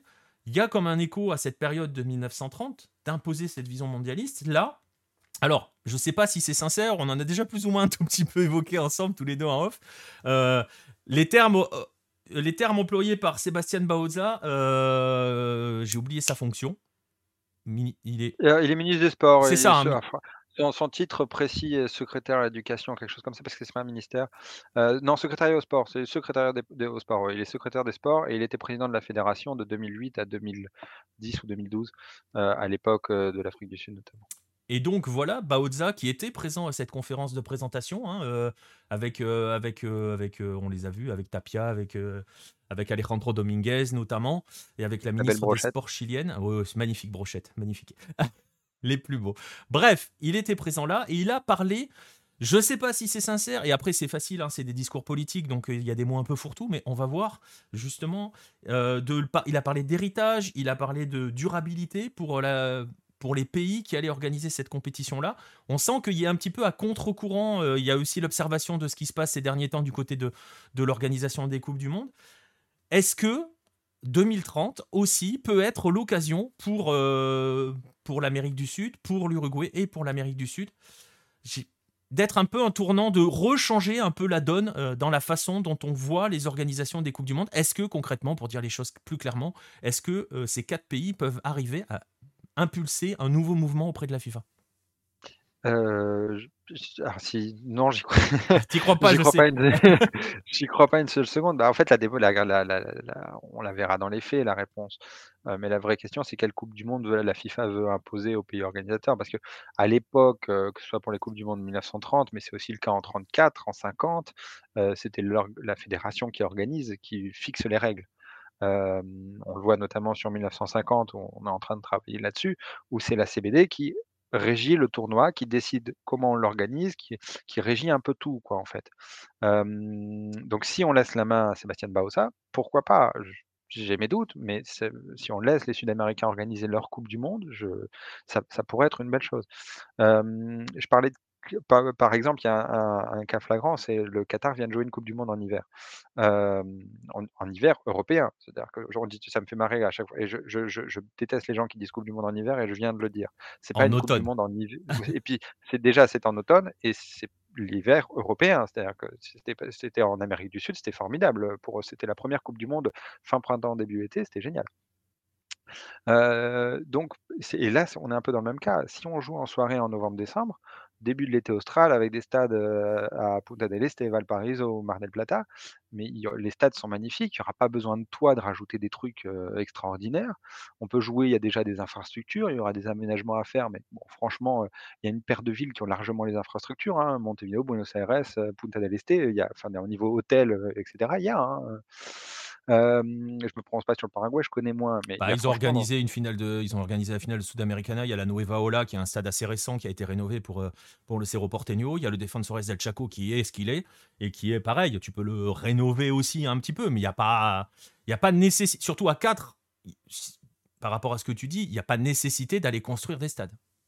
Non, mais alors la question maintenant, c'est a priori les Européens vont imposer plutôt une coupe du monde en juin parce que je ne vois pas, les Sud-Américains avoir le même poids, politique ou financier qu'ont pu l'avoir, nos amis du Golfe, la FIFA l'avait fait en Afrique du Sud, imposer une coupe du monde en hiver dans l'absolu et par exemple, bah, si la FIFA va imposer la question va être, est-ce que la FIFA va imposer un toit, dans les stades? Sachant que de à Montevideo, à Buenos Aires, il peut pleuvoir des cordes, hein. C'est-à-dire qu'il peut ça peut vraiment être un climat dégueulasse de chez dégueulasse, en juin-juillet, quoi. et dans ce cas, les stades sont à refaire. C'est-à-dire que si tu mets un toit au Centenario, c'est comme, ce qu'ils ont fait au Maracana. C'est-à-dire qu'il faut grosso modo refaire le stade avec une telle structure que ça fait comme si tu faisais un stade neuf, quoi, schématiquement. donc dans ce cas-là, ça va balancer des milliards par la fenêtre pour laisser des stades qui seront inadaptés aux nécessités locales, avec évidemment dans des pays où la corruption est endémique, hein, que ce soit surtout l'Argentine, le Paraguay, mais aussi un peu le Chili et l'Uruguay. donc faut presque remercier le Qatar d'avoir démontré qu'une Coupe du Monde peut être hors calendrier européen, que ça, a de logique. on parlait de FIFA, de fédération internationale. Il n'y a pas de raison à ce que une Coupe du Monde soit tout le temps fixée par le calendrier européen. mais j'ai eu le sentiment d'être un peu. de, croire un peu à une chimère en disant ça, en croyant qu'il y aurait une autre Coupe du Monde éventuellement qui serait adaptée au calendrier local avec des conditions locales. Et qu'on va plutôt repartir sur un boulgui-boulga avec des stades un petit peu comme ils sont construits partout maintenant, avec des grands toits et des fortunes dépensées pour rien. Ouais, parce qu'il y a aussi, indépendamment des toits, de, des machins, il va y avoir la question des loges. hein, parce que c'est dans les cahiers des charges de la FIFA et de n'importe quel cahier des charges de compétition, même européenne. Euh, par exemple, pour l'UEFA, il faut des stades avec un certain niveau de, un nombre d'étoiles. hein, tu sais, ils sont notés, c'est comme le guide Michelin. Et le- le- l'attribution des étoiles, il y a aussi la question du nombre de loges. Euh, quelques petites euh, remarques dans le chat. Alors sur Euh, sur sur juste sur les loges avec les palcos en général, c'est les stades où ils sont équipés et plutôt où il y a des loges pour le coup vraiment, il y en bah, a suffisamment, tu penses, pour être stade je euh, je 4-5 je étoiles? je ne sais pas suffisamment, hein, je n'ai pas les détails, mais tu le vois bien quand tu regardes la Bombonera par exemple où, il y a des tribunes dégueulasses en face, pas sans toit et cetera, mais il y a tout un pan de tribune qui est Oui, avec des loges et des mecs qui sont dans dans leur canapé en cuir en train de boire des whisky, je tu vois ce Mais, je mais pour par exemple, alors c'est une question qui est abordée euh, par Damien Agostini, euh, premier message dans le chat justement sur la question des, euh, sur la question des stades. Euh, euh, il, parle, il nous explique que c'est très vé- vétuste est-ce que le pays en a les, finances? Alors clairement, on va dire les finances, aucun des pays ne les a. Ça, c'est. On va se dire les choses clairement.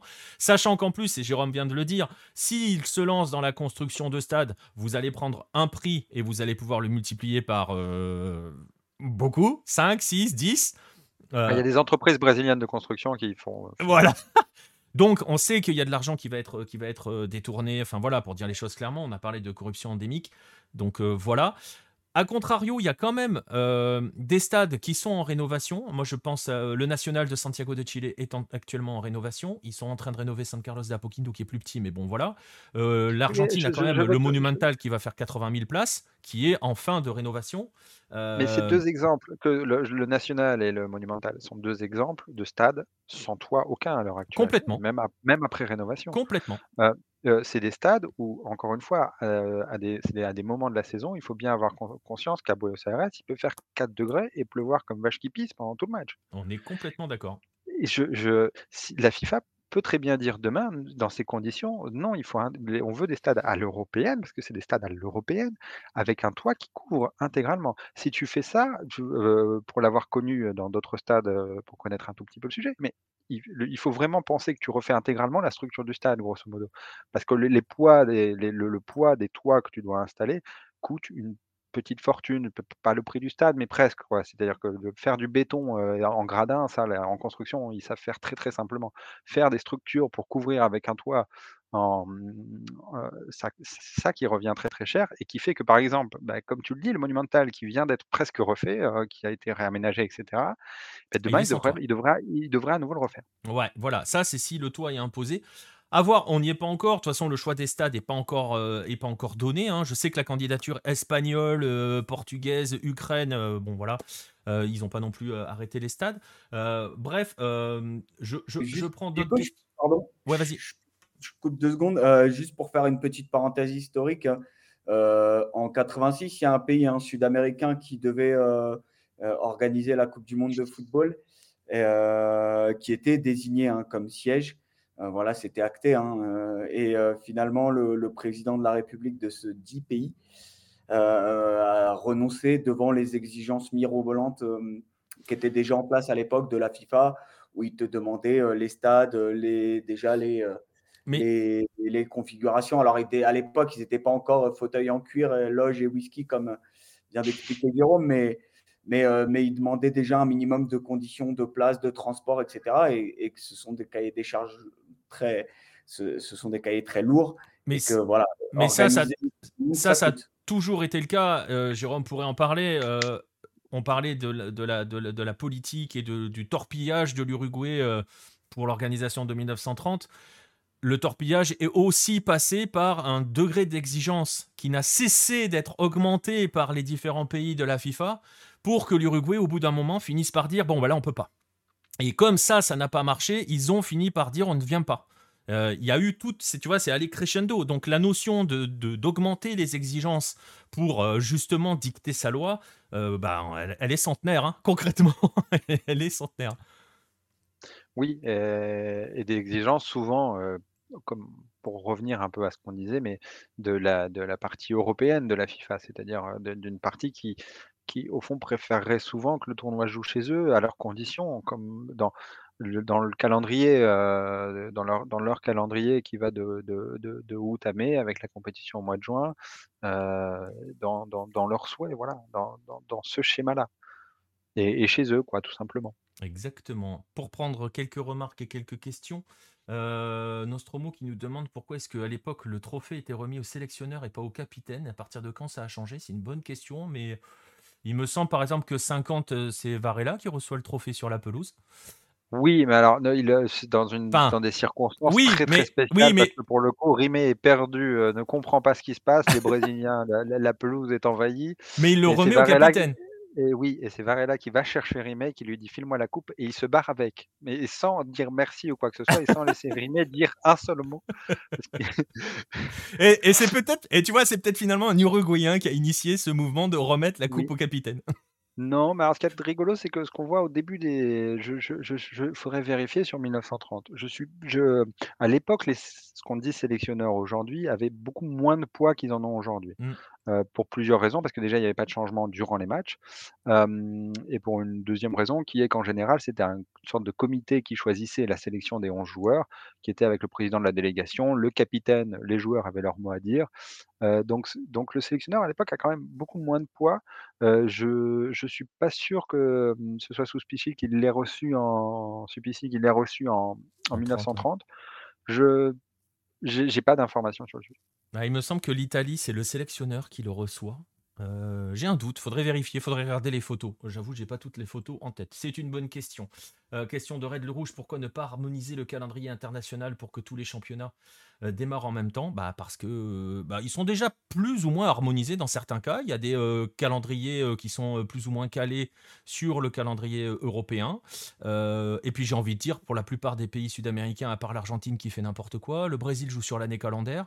Mais les autres, euh, le Chili joue sur l'année calendaire aussi, avec une trêve qui correspond aussi. à la trêve. Ouais, mais avec des tournois, des deux mini tournois.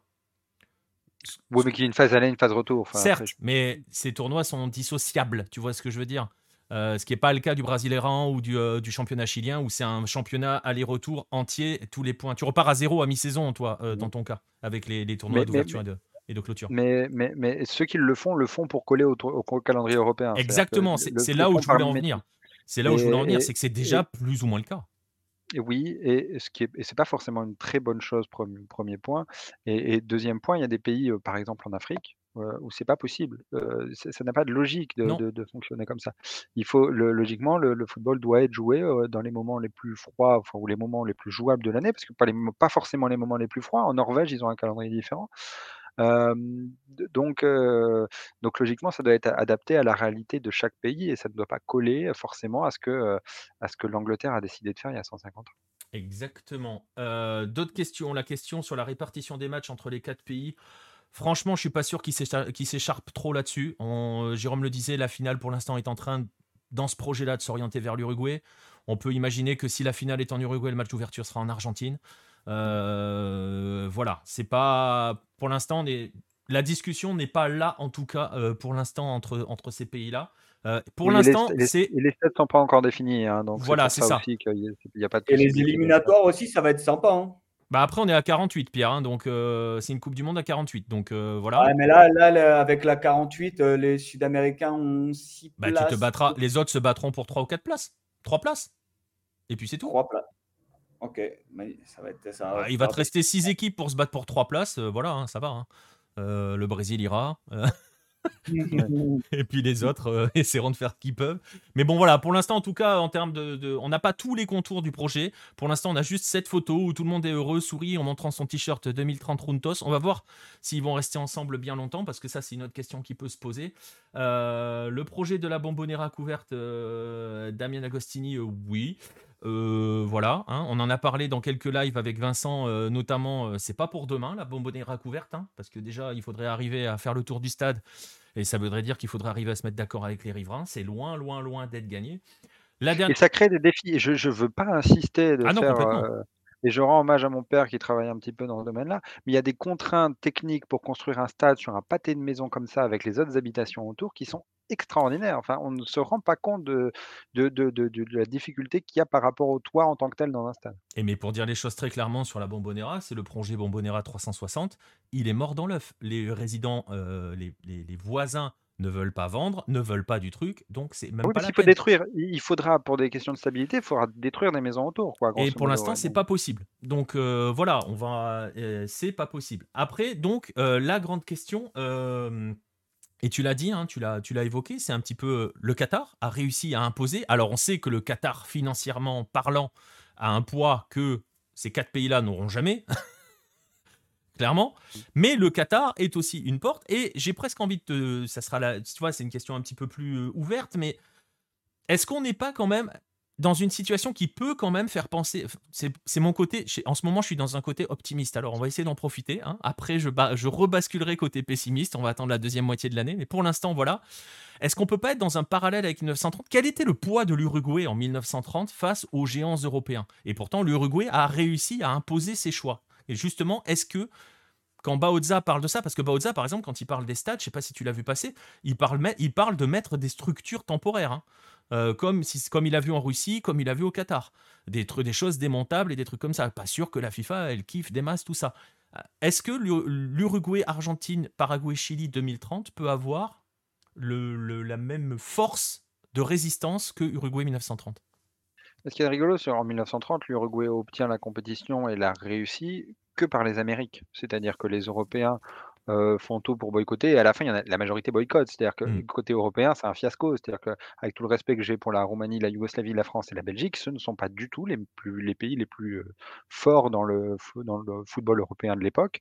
Hem, donc la la coupe du monde de 1930 reste, presque contestable footballistiquement. Si l'Uruguay n'avait pas gagné en 24 et en 28 en Europe, on pourrait se dire: «Bah, l'Uruguay a gagné uniquement parce qu'il y avait personne d'autre quoi, grosso modo, heu, qu'il y avait que l'Amérique du Sud». Donc j'ai perdu le fil de ma pensée. Au je je suis pas sûr qu'aujourd'hui, ce soit possible de de repartir sur ce même, scénario d'une organisation vraiment fait par les pays sud-américains. C'est ça ma question de départ. C'est est-ce que est-ce que la FIFA va accepter, heu, de de de, de se Ah faire dicter un peu comme elle l'a fait par le Qatar, les conditions dans lesquelles sont organisées la compétition? Comme je l'ai pour moi vraiment l'un des je on se rend pas compte, mais pour moi l'un des points clés, ce sera quand ce sera joué dans la saison. Parce que vraiment pour le coup, alors en en en été, austral, ça peut être magnifique quoi.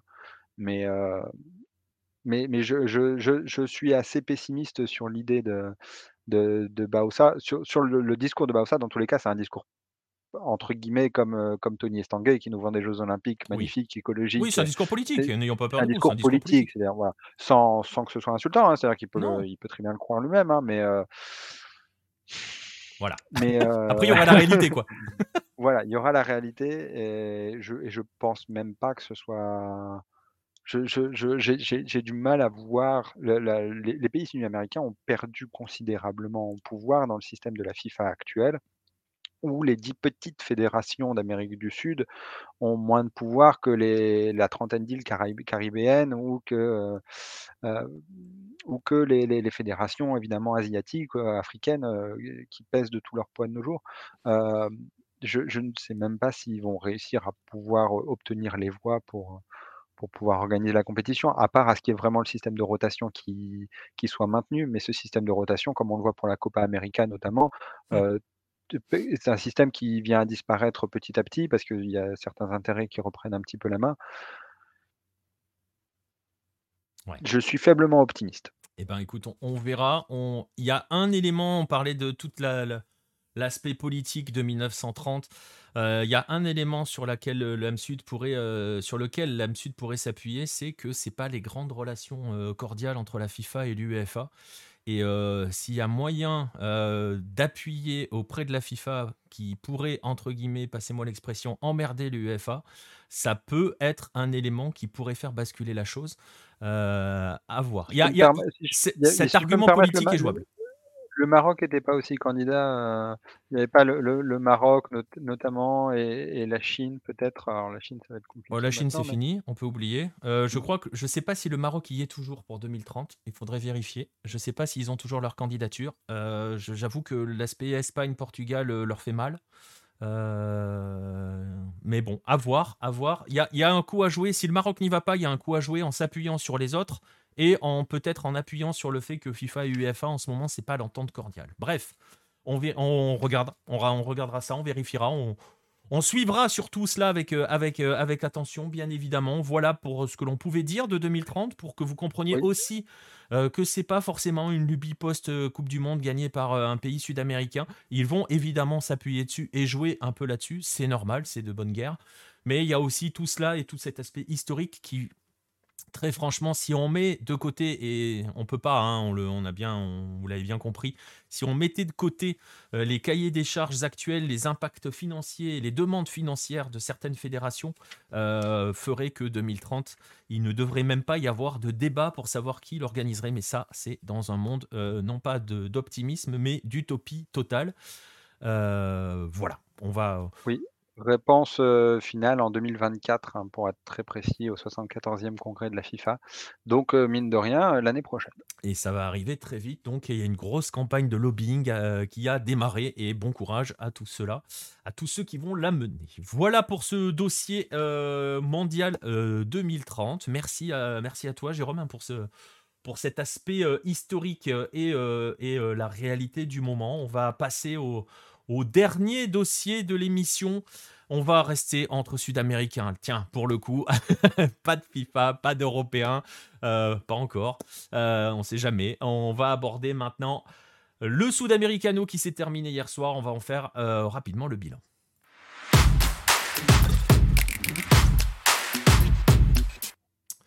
Ce Sud-Americano, je le disais, qui s'est terminé hier soir avec une finale entre guillemets hein, entre, euh, entre l'Uruguay et le Brésil. Je sais que quand j'utilise le mot finale et je te vois sourire, Jérôme, tu n'aimes pas parce que c'était pas une vraie finale, mais c'en est une. N'était pas une finale. Ceci n'était pas une finale.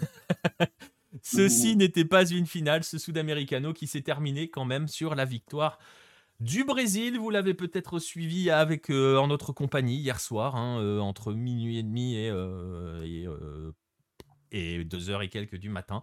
Bref, euh, cette victoire euh, finale du Brésil lors du dernier match qui opposait la Célestin à euh, la Céleste uruguayenne. Brésil-Uruguay, c'était la finale. Je vais vous montrer le classement final de cette compétition. Et justement, on va profiter de ce classement final brièvement, Pierre, pour...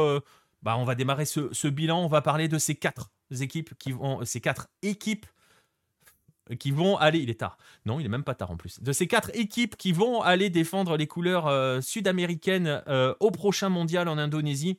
On terminera par Brésil et Uruguay ensuite. On va commencer par Colombie et Équateur. L'Équateur qui a arraché sa place au dernier moment et la Colombie qui finalement, on le disait un petit peu hier, euh, a gagné sa compétition concrètement. Ouais, c'est ça, la Colombie.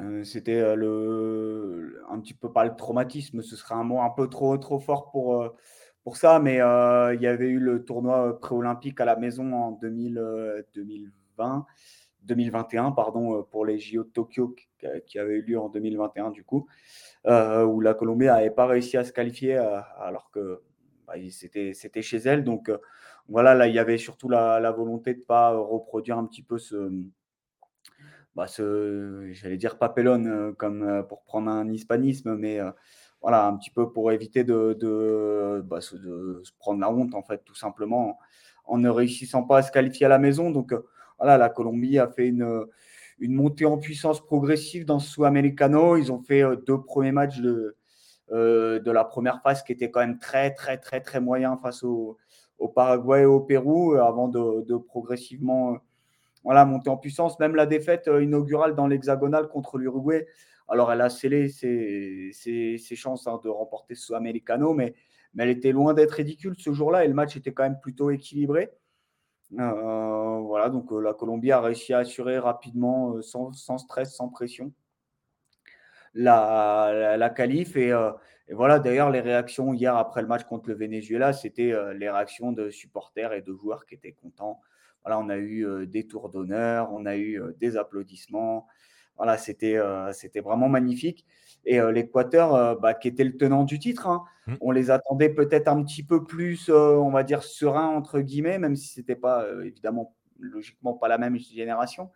Mais on les surtout, C'est surtout, et c'est une chose qu'il ne faut pas oublier, c'est que la dernière, le dernier Sudamericano, c'était pas il y a deux ans, c'était il y a quatre ans. Donc, voilà, il y a quatre ans. Oui, oui. Voilà, il y a deux ans, il n'avait pas pu être organisé à cause, à cause d'un petit virus qui a circulé par-ci, par-là. Mais, mais voilà, mais, euh, mais voilà, donc l'Équateur, on les attendait, euh, on les attendait quand même peut-être euh, un petit peu plus sereins. donc voilà, on l'a dit, un hein, tenant du titre, et c'est surtout à l'échelle continentale le pays qui bosse le mieux, en tout cas avec les jeunes. Hein. il suffit de voir la Libertadores U20, Independiente del Valle, par exemple, pour citer le modèle continental. Voilà, c'est eux qui bossent, qui bossent le mieux avec les jeunes qui savent, qui savent faire, en fait, entre guillemets. Donc, euh, donc voilà, ils ont arraché euh, grâce, euh, grâce à une victoire sur le Paraguay, doublé de, de Cuero hein, notamment. ils arrachent à la dernière journée dans un match coup près face au Paraguay, ils arrachent leur place. Voilà, on les attendait peut-être un petit peu plus sereins, nos amis équatoriens. Ouais, même si on avait pointé hein, dès le départ qu'il y avait un point faible derrière. C'est pas le gardien pour le coup, parce qu'ils ont un excellent gardien, Gilmar Napa. Mais défensivement, c'est un peu plus un peu plus fébrile, on va dire, euh, que à certaines périodes. Hein. On se souvient justement du titre avec les Jackson Poroso et, Diego Palacios et compagnie. C'était euh, José Cifuentes dans l'axe, dans, dans, l'entrejeu, c'était déjà très très solide. Là, on savait que ça pêchait un petit peu, mais eux aussi, ils ont finalement sauvé leur, leur compétition, hein, parce que pour le coup, on va parler dans un instant d'Uruguay et Brésil, euh, parce que finalement, on peut le dire, il y a quand même eu des équipes qu'on a, il y a eu une équipe très faible, le Pérou, euh, il y a eu une très bonne surprise, la Bolivie. Euh, il y a eu une grosse déception, l'Argentine, si on résume rapidement. Euh, ah non, mais il faut le dire. Hein, bah quand tu t'appelles Argentine et que tu sautes au premier tour avec les joueurs ah que tu alignes, c'est une déception. Il n'y a pas d'autre mot. et puis, même si on le sentait venir, hein, mais bref, c'est autre chose de dire je le sentais venir que euh, oui, ça reste quand même une déception, même si tu le sens venir. Euh, en 2018, euh, les A, on savait qu'ils ne seraient pas champions du monde et pourtant ça reste une déception dans le contenu. Il y a que les Argentins, non, même pas les Argentins, ils croyaient pas. Mais, mais bon, bref, il y a, y, a, y a eu y a eu, donc je le disais, une belle surprise, la Bolivie. On a eu des équipes un petit peu oscillantes entre les deux, j'ai envie de dire. Paraguay, Chili, c'était pas, il y avait des choses bien de temps en temps. Il y avait quelques éclaircies. et puis, on peut le dire aussi, le Venezuela a quand même été assez décevant hein, par rapport à ce qu'on attendait d'eux. Effectivement, ouais, bah, le Venezuela, on attendait surtout parce que c'était euh, Pekarman qui vient d'arriver. Euh, donc euh, Pekarman qui, qui a fait des, vraiment des exploits, des sacrées performances quand il gérait les, jeunes en Argentine. Donc, donc voilà, il a fait pareil quand il est venu en Colombie il a fait sortir, euh, il suffit de voir la sélection colombienne de l'époque. Hein. déjà en termes de football, ça jouait, ça jouait, alors ça veut tout et rien dire, ça jouait bien, mais, mais voilà, c'était une des Colombies euh, les plus séduisantes euh, qu'on ait jamais eues sur le papier, avec en plus des joueurs, et il en a sorti, il en a sorti. donc, donc voilà, le Venezuela, effectivement, on s'était dit que, bah tiens, en plus, ils ont fait euh, demi, c'était quand euh, championnat U20, pas le dernier, mais celui d'avant où ils vont en finale contre les Anglais. Ouais, 2017. Voilà. Euh, donc ouais, mais c'est la génération Fariniez et compagnie. Mais, mais après, et pareil, on parlait de l'Équateur, qui est l'un des pays qui travaille le mieux. Enfin, c'est surtout celui dont on voit le plus les résultats. Le Venezuela a une véritable politique chez les jeunes depuis plusieurs années. C'est une chose qu'on a évoquée un petit peu en off et qu'on peut évoquer aussi euh, par rapport à ce Sudamericano, c'est que, et c'est une chose que l'on peut retrouver dans beaucoup de sélections, à quelques exceptions près, euh, c'est que l'on a des sélections qui sont composées de joueurs qui ont quand même déjà beaucoup de matchs chez les pros. Et pour certains, des matchs continentaux, c'est le cas du Venezuela, euh, qui a des joueurs qui sont rodés à la Libertadores ou à la Sudamericana, évidemment qui vont jamais très loin, mais ils ont des matchs de Libertadores et de Sudamericana. Ils ont 50 à 100 match pro. Et ça se voit finalement, et c'est peut-être pour cela qu'on est un petit peu déçu du résultat final de ce Venezuela et du contenu global du Venezuela qui a été quand même assez poussif dans le jeu.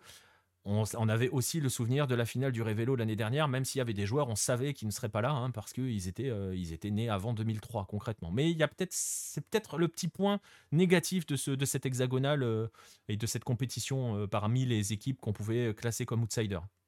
Ouais, moi après, sur les matchs en pro, je relativiserai un petit peu parce que ça dépend des pays. Il y a des pays où, je pense, voilà, des, pays comme l'Uruguay notamment, où bah, il, y a des, plusieurs divisions professionnelles ou entre guillemets semi-professionnelles. Il y a des compétitions chez les jeunes. voilà, c'est pas le cas de tout le monde. En Colombie, bah, vous prenez par exemple Puerta pour citer lui, le capitaine. Il doit les avoir, ces 50 ses 50 ou 50 matchs en pro, ou peut-être même un petit peu plus, mais parce qu'il est dans une équipe de deuxième division professionnelle, que bah, s'il est dernier, il n'y a pas de descente, qu'il est dans un, dans un club en plus euh, qui est entre guillemets la filiale de Junior, euh, où euh, bah, les, le, ouais, leur, objectif, c'est pas de. On leur dit, bah ouais, voilà, vous êtes gentils, mais vous formez des jeunes pour Junior, et puis ouais, montez, montez pas en première division parce que voilà, ça sert à rien. Donc, euh, donc voilà, au final, ils sont jamais vraiment là, ils sont jamais vraiment à la lutte pour monter. Voilà, en Colombie, tu n'as que deux divisions pro. Au Venezuela, tu dois avoir euh, à, peu près la même organisation, à peu de choses près. Où tu n'as pas, pas de championnat de. Bah, pas de l'équivalent de National 1, National 2, National 3 comme on connaît en France. Tu n'as pas de championnat euh, vraiment rodé U19 ou U20, U21. Ce que, tu as, ce que tu as en Équateur, hein, par exemple. Bah ouais, mais, mais tu ne l'as pas, euh, tu l'as pas en Colombie, tu ne l'as pas au Venezuela. Donc, euh, donc forcément, tu te retrouves avec des joueurs qui ont des matchs pro parce qu'ils n'ont pas le choix en fait, parce qu'ils n'ont pas d'autres. Ouais, mais là on parle de joueurs, dans le cas du Venezuela, on parle de joueurs qui ont des matchs, des matchs pro dans des équipes qui jouent le titre en première division. Donc euh, on parle pas de joueurs qui jouent en pro parce qu'il n'y a pas le choix et de les faire jouer ailleurs. Et euh, il y a une vraie politique de des clubs comme Caracas, euh, des clubs comme Tachira s'appuient sur, euh, sur, des, sur des gamins qu'ils ont formés. Il y a une école, un centre de formation qui produit des gamins. Il n'y a pas que hein, d'ailleurs, mais, mais voilà, beaucoup des internationaux vénézuéliens ont des matchs, je le disais, ils ont des matchs de Libertadores ou de Sudamericana. Donc là, on ne parle pas de gamins à qui on a dit, vas-y, fais 5 minutes dans un coin et, et joue tranquillement dans ton coin en D2. Quoi. Voilà, parce que tu n'as pas, pas de choix, c'est vrai. Non, non mais c'est vrai. Donc, effectivement, le Venezuela, un peu décevant. Le Paraguay, euh, vraiment la déception de cette hexagonale, euh, parce que déjà, ils finissent à la dernière place, hein, comme, tu montres euh, à l'écran avec le classement, mais c'est surtout que le Paraguay, c'était une des équipes les plus séduisantes de la première phase à Cali, où, ils ont tenu la dragée ils ont battu l'Argentine, ils ont très largement fait jeu égal, voire même dominé la Colombie.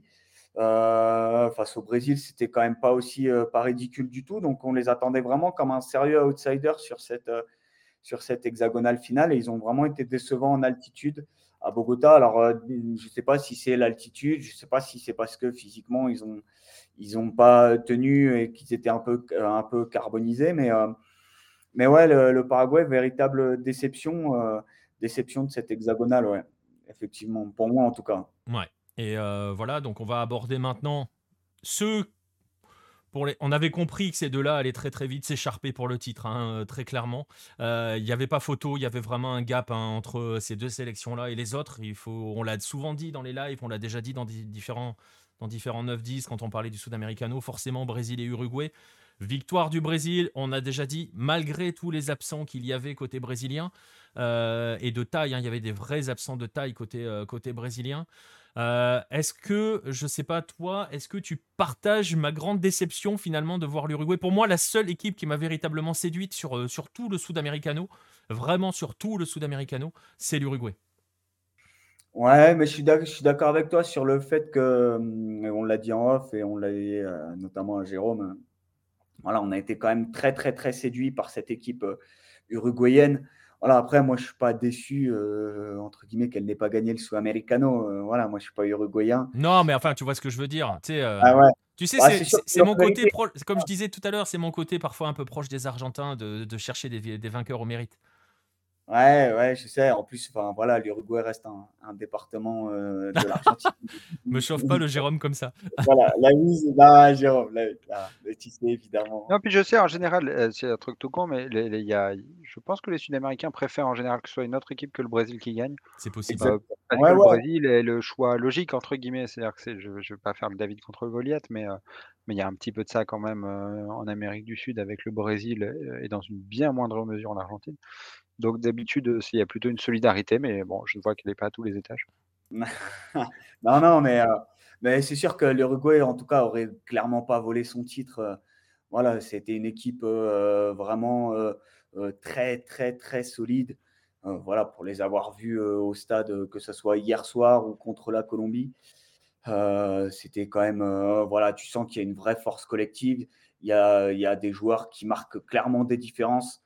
on l'a vu. Alors moi, j'étais très, très, très séduit par cette défense centrale euh, euh, Gonzalez. Pour moi, j'ai trouvé les deux vraiment très complémentaires et euh, très bien placés dans la lecture du jeu. C'est vraiment au-dessus pour leur catégorie d'âge. Hein. Voilà, on va pas oublier que c'est des gamins qui ont moins de 20 ans, comme il y a le Sub 20 hein, qui est marqué là très clairement. Donc voilà, 20 ans. avec cette spécificité, encore une fois, je l'avais dit en off, mais c'est les deux, ces deux défenseurs centraux remplaçants c'est-à-dire que c'est pas pas eux qui devaient jouer au départ, c'est Maturo euh, du défenseur, mais qui est parti à Genoa, qui ne l'a pas libéré, et Ignacio Rodriguez de Liverpool, euh, qui était blessé en début de compétition et qui, même s'il rejoue maintenant en championnat, n'a pas participé euh, et qui, est un monstre aussi en défense centrale.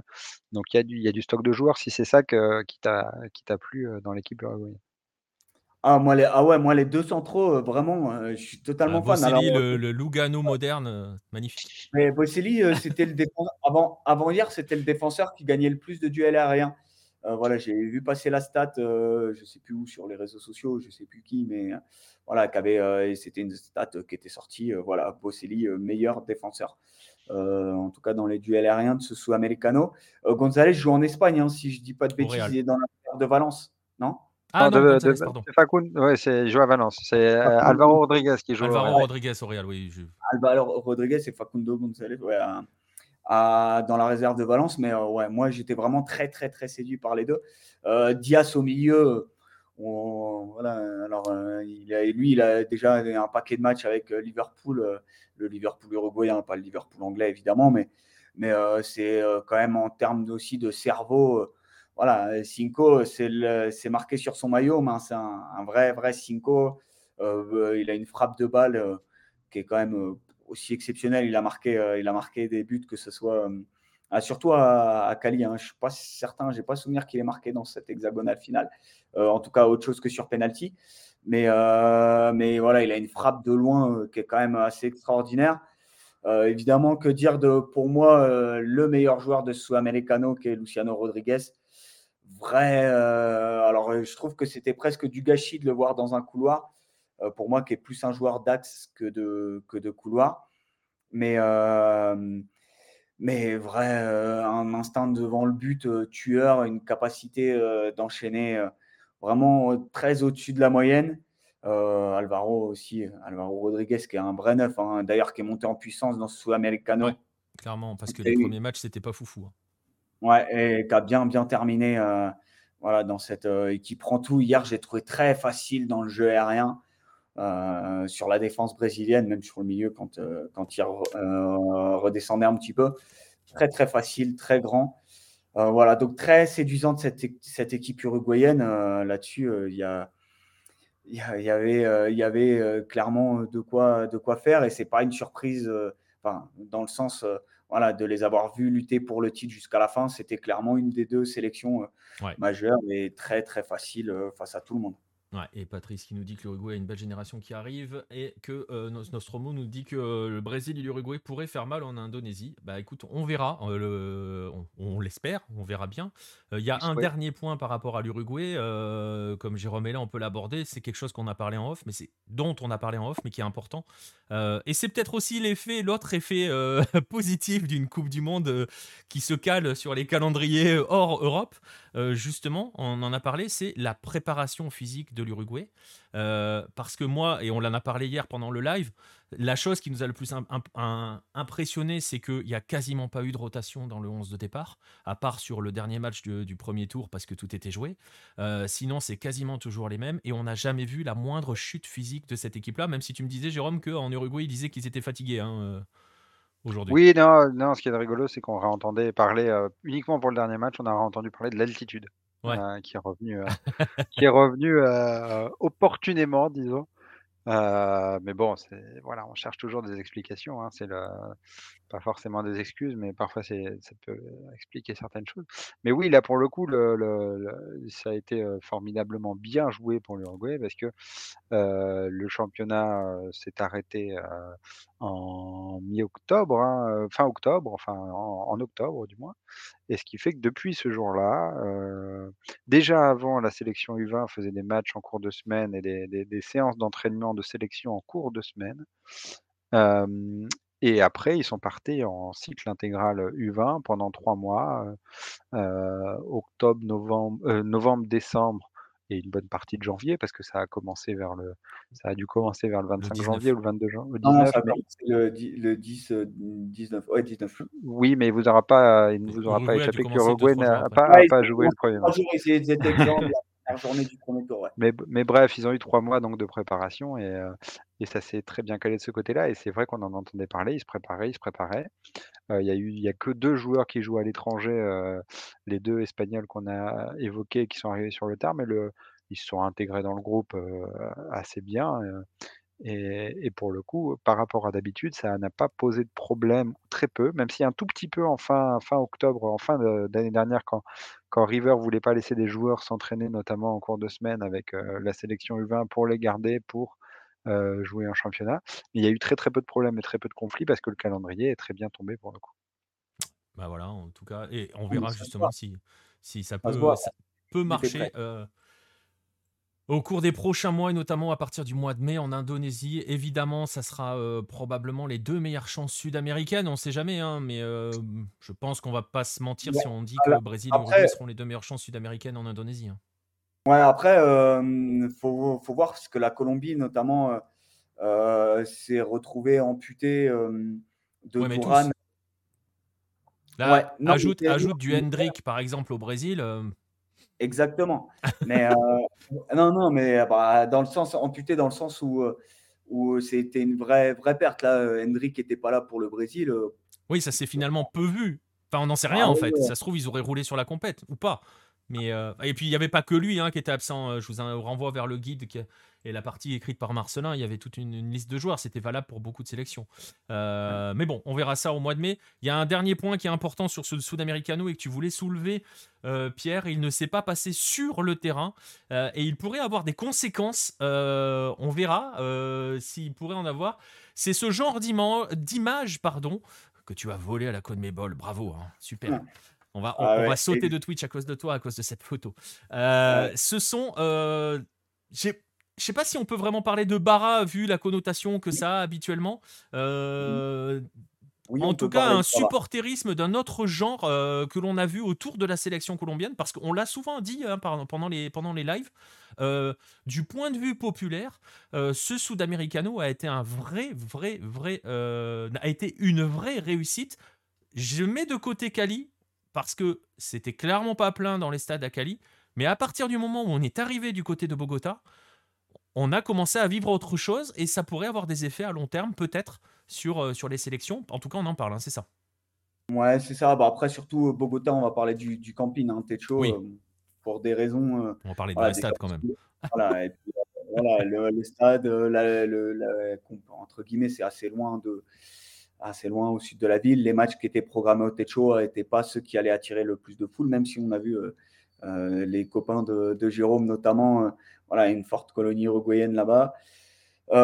Effectivement et on peut parler de Brava, tout à fait, Nicolas, parce que vous le voyez, effectivement, la photo volée à la CONMEBOL. Il faut savoir qu'ils étaient complètement parano avec, tout ce qui était photos, images en tribune et qu'on était, bien fliqués avec des personnes, avec des talkie-walkie et heu, voilà, qui venaient, heu, taper sur le dos des collègues: «Non, non, ton portable, tu le ranges, ta tablette, tu la ranges». Voilà, pas de photos, peu importe ce que tu vois, heu, peu importe ce que tu prends en photo d'ailleurs. Donc pour cette photo-là, je me suis fait taper sur les doigts alors que c'était entre les 2 matchs, hein. Vous voyez le but, là, au poteau de corner, c'était entre 2 matchs, Brésil, heu, Brésil-Paraguay, le match, Colombie-Équateur. Donc voilà, effectivement, vous voyez le groupe de supporters là avec, les banderoles que vous voyez, qui est une bara qui s'appelle la Fiebre Amarilla, hein, la fièvre jaune, hein, qui est une, Très bon heu, choix de nom voilà, dans cette période heu de virus, très bien. Exact. Alors, ils, ils ont été créés en 2016. Voilà et à l'origine, ça a été créé, justement par 2 personnes, Juan Felipe Garay et Cristiano Rosco, un supporter de Millonarios, un supporter de Santa Fe, qui justement ont eu des problèmes. voilà, ils ont. alors, l'histoire dit qu'ils ont.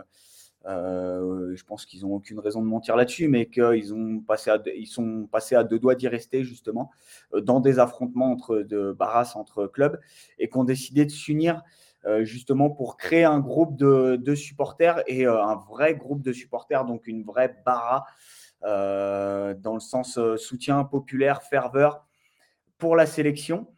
Après, c'est une baraque qui vraiment pas comme les autres. Hein. Vous voyez euh, la, banderole en bas. Euh, Vivamos el football en paz. Hein. Nous vivons le football en paix, euh, pour traduire. voilà, donc c'est vraiment eux leur objectif, c'est de rassembler au-dessus des clubs, justement de dégager tout ce qui est clubisme et, et, de dire bah voilà, nous on est le groupe, on est le groupe de supporters de la sélection. Peu importe qui tu supportes en fait. Nous, l'idée c'est que tu viennes, que tu chantes autour de la sélection. Donc, il y a eu, euh, il, y a, il y a eu cette volonté de créer des chants. Hein, ils on les a entendus euh, au stade. Alors, je ne sais pas si vous étiez en live, euh, vous les, vous les avez peut-être entendus, peut-être devinés. C'était compliqué comme il y avait beaucoup d'ambiance, on n'entendait pas beaucoup. Donc, j'ai essayé de couper le micro. Mais, mais voilà, eux, c'était c'était leur, leur leitmotiv. nous, on est là, on vient, on soutient la sélection, on fait des chants pour la sélection sans reprendre ce qui se fait à l'étranger. On crée notre propre chant. Euh, et, d'ailleurs, ils n'ont pas que des actions footballistiques, hein. ils ont aussi des actions sociales, justement pour euh, autour de la paix et, d'arrêter avec ces affrontements-là. Mais voilà, ils ont rempli et ils ont entraîné surtout le stade avec eux. Et euh, effectivement, il y, avait, le stade de camping qui était rempli à aller entre 85 et 95% pour les matchs, pour les matchs de la sélection, mais pas que. Hein. D'ailleurs, alors la Barra est partie hier pour le match entre Brésil et Uruguay, mais mais voilà, ils étaient là. Et, euh, ce soutien, il n'est pas, anecdotique par les temps qui courent. Ça, c'est clair. Ouais, et ça pourrait justement, euh, c'est ce que tu, me disais, euh, ça pourrait, pourquoi pas, donner des idées, parce qu'on rappelle que la sélection A, on va parler des A, pour terminer sur ce, cette partie-là, et pour peut-être justement sur ce qu'on peut appeler l'héritage du Sud-Americano, les A jouent à Barranquilla, et ça pourrait donner des idées, voir ce qu'il s'est passé à Bogota, quand on compare avec ce qui se passe de manière régulière au Metropolitano. Ouais, c'est ça, Barranquilla, hein, on va rester. Euh, ah oui, pardon, ah là là, ça y est. Euh, euh, alors, ça ne vous a pas échappé, la Colombie a perdu beaucoup de points à la maison. et c'est ce qui lui a coûté sa qualification au dernier mondial. Voilà, ils ont, puisque bon, ils ont perdu contre l'Uruguay, mais ça, entre guillemets, ça, ça, peut arriver, mais ils ont battu euh, ils n'ont pas battu pardon, euh, ni, euh, ni, le, ni l'Équateur, ni le Paraguay, ni le Pérou, qui sont quand même trois nations qu'elle doit battre normalement, ou en tout cas qu'elle, qu'elle doit battre pour espérer se qualifier. Donc, donc voilà, le fait qu'il y ait eu ces contre-performances très massives à Barranquilla, qu'il y ait des joueurs qui se soient plaints en disant Mais nous, la chaleur, elle nous tue aussi parce que nous, on est habitué à évoluer en Europe. Donc, donc voilà, on arrive, on est complètement cramé. ça, ça pose des questions. Il y a eu aussi, et c'est pour ça que j'ai parlé des champs, euh, à Barranquilla, on a beaucoup, il y a des journalistes qui ont beaucoup pointé du doigt et on a beaucoup pointé du doigt au pays le manque de soutien avec le traditionnel, on va même pas appeler ça un chant, mais le si c'est poué, si c'est poué. Euh, voilà, et c'est surtout ça euh, contre le, lequel la Barra veut, lutter, hein, contre ce chant. Donc c'est pour ça qu'il y a eu, y a eu vraiment un engouement populaire avec vraiment une ambiance très particulière et euh, ce qu'on peut expliquer aussi, parce que la Colombie vient jamais jouer à Bogota. Hein.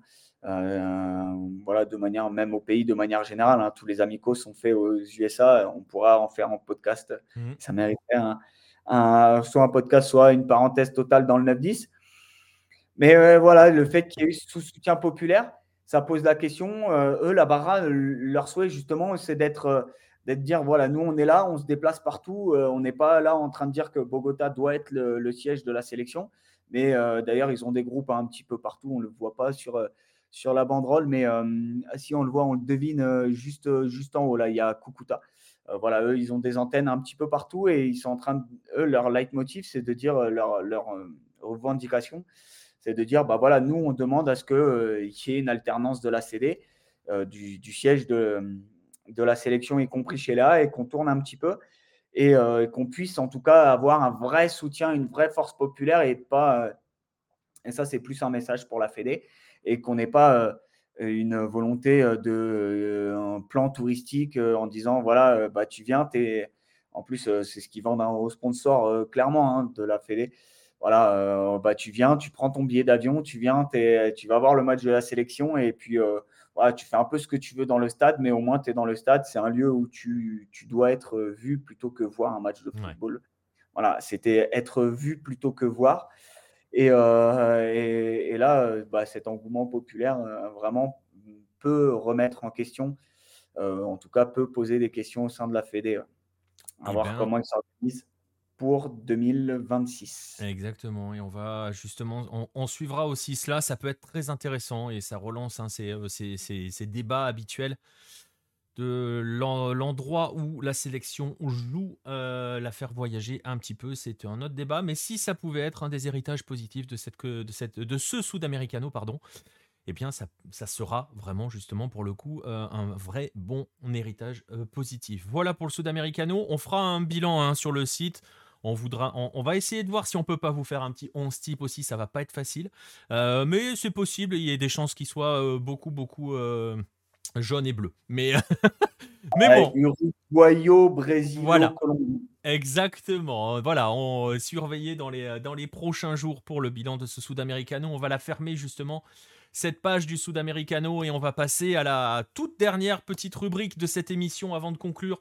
Vous en avez l'habitude, c'est le la rue. Ce sont pardon les Golasuelo parce qu'il n'y en a pas qu'un. Si, il y en a un pour la semaine dernière, c'est le vainqueur, le voici, c'est Luis Lopez avec euh, Tamperley et cette frappe de 40 mètres en pivot en demi-volée. Euh, voilà, hein, euh, il a remporté assez facilement. Il a presque Enfin, il n'a pas la majorité, mais bon, 43% des votes, c'est pas mal. Sachant que pour le coup, pour une fois, il n'a pas été pris en charge par les inchas du club, hein, parce que parfois ça arrive et ça, ça nous défonce, ça nous défonce un petit peu le, les, les, votes. Les Coréens qui font ça, ça c'est les Coréens, c'est Baptiste. Non, non, non, on l'a eu les Guatémaltèques, là, il y a 15 jours qui ont, euh, ça a été relayé par le club et par les groupes de supporters du club. Ils ont tué le vote en deux temps, trois mouvements, quoi.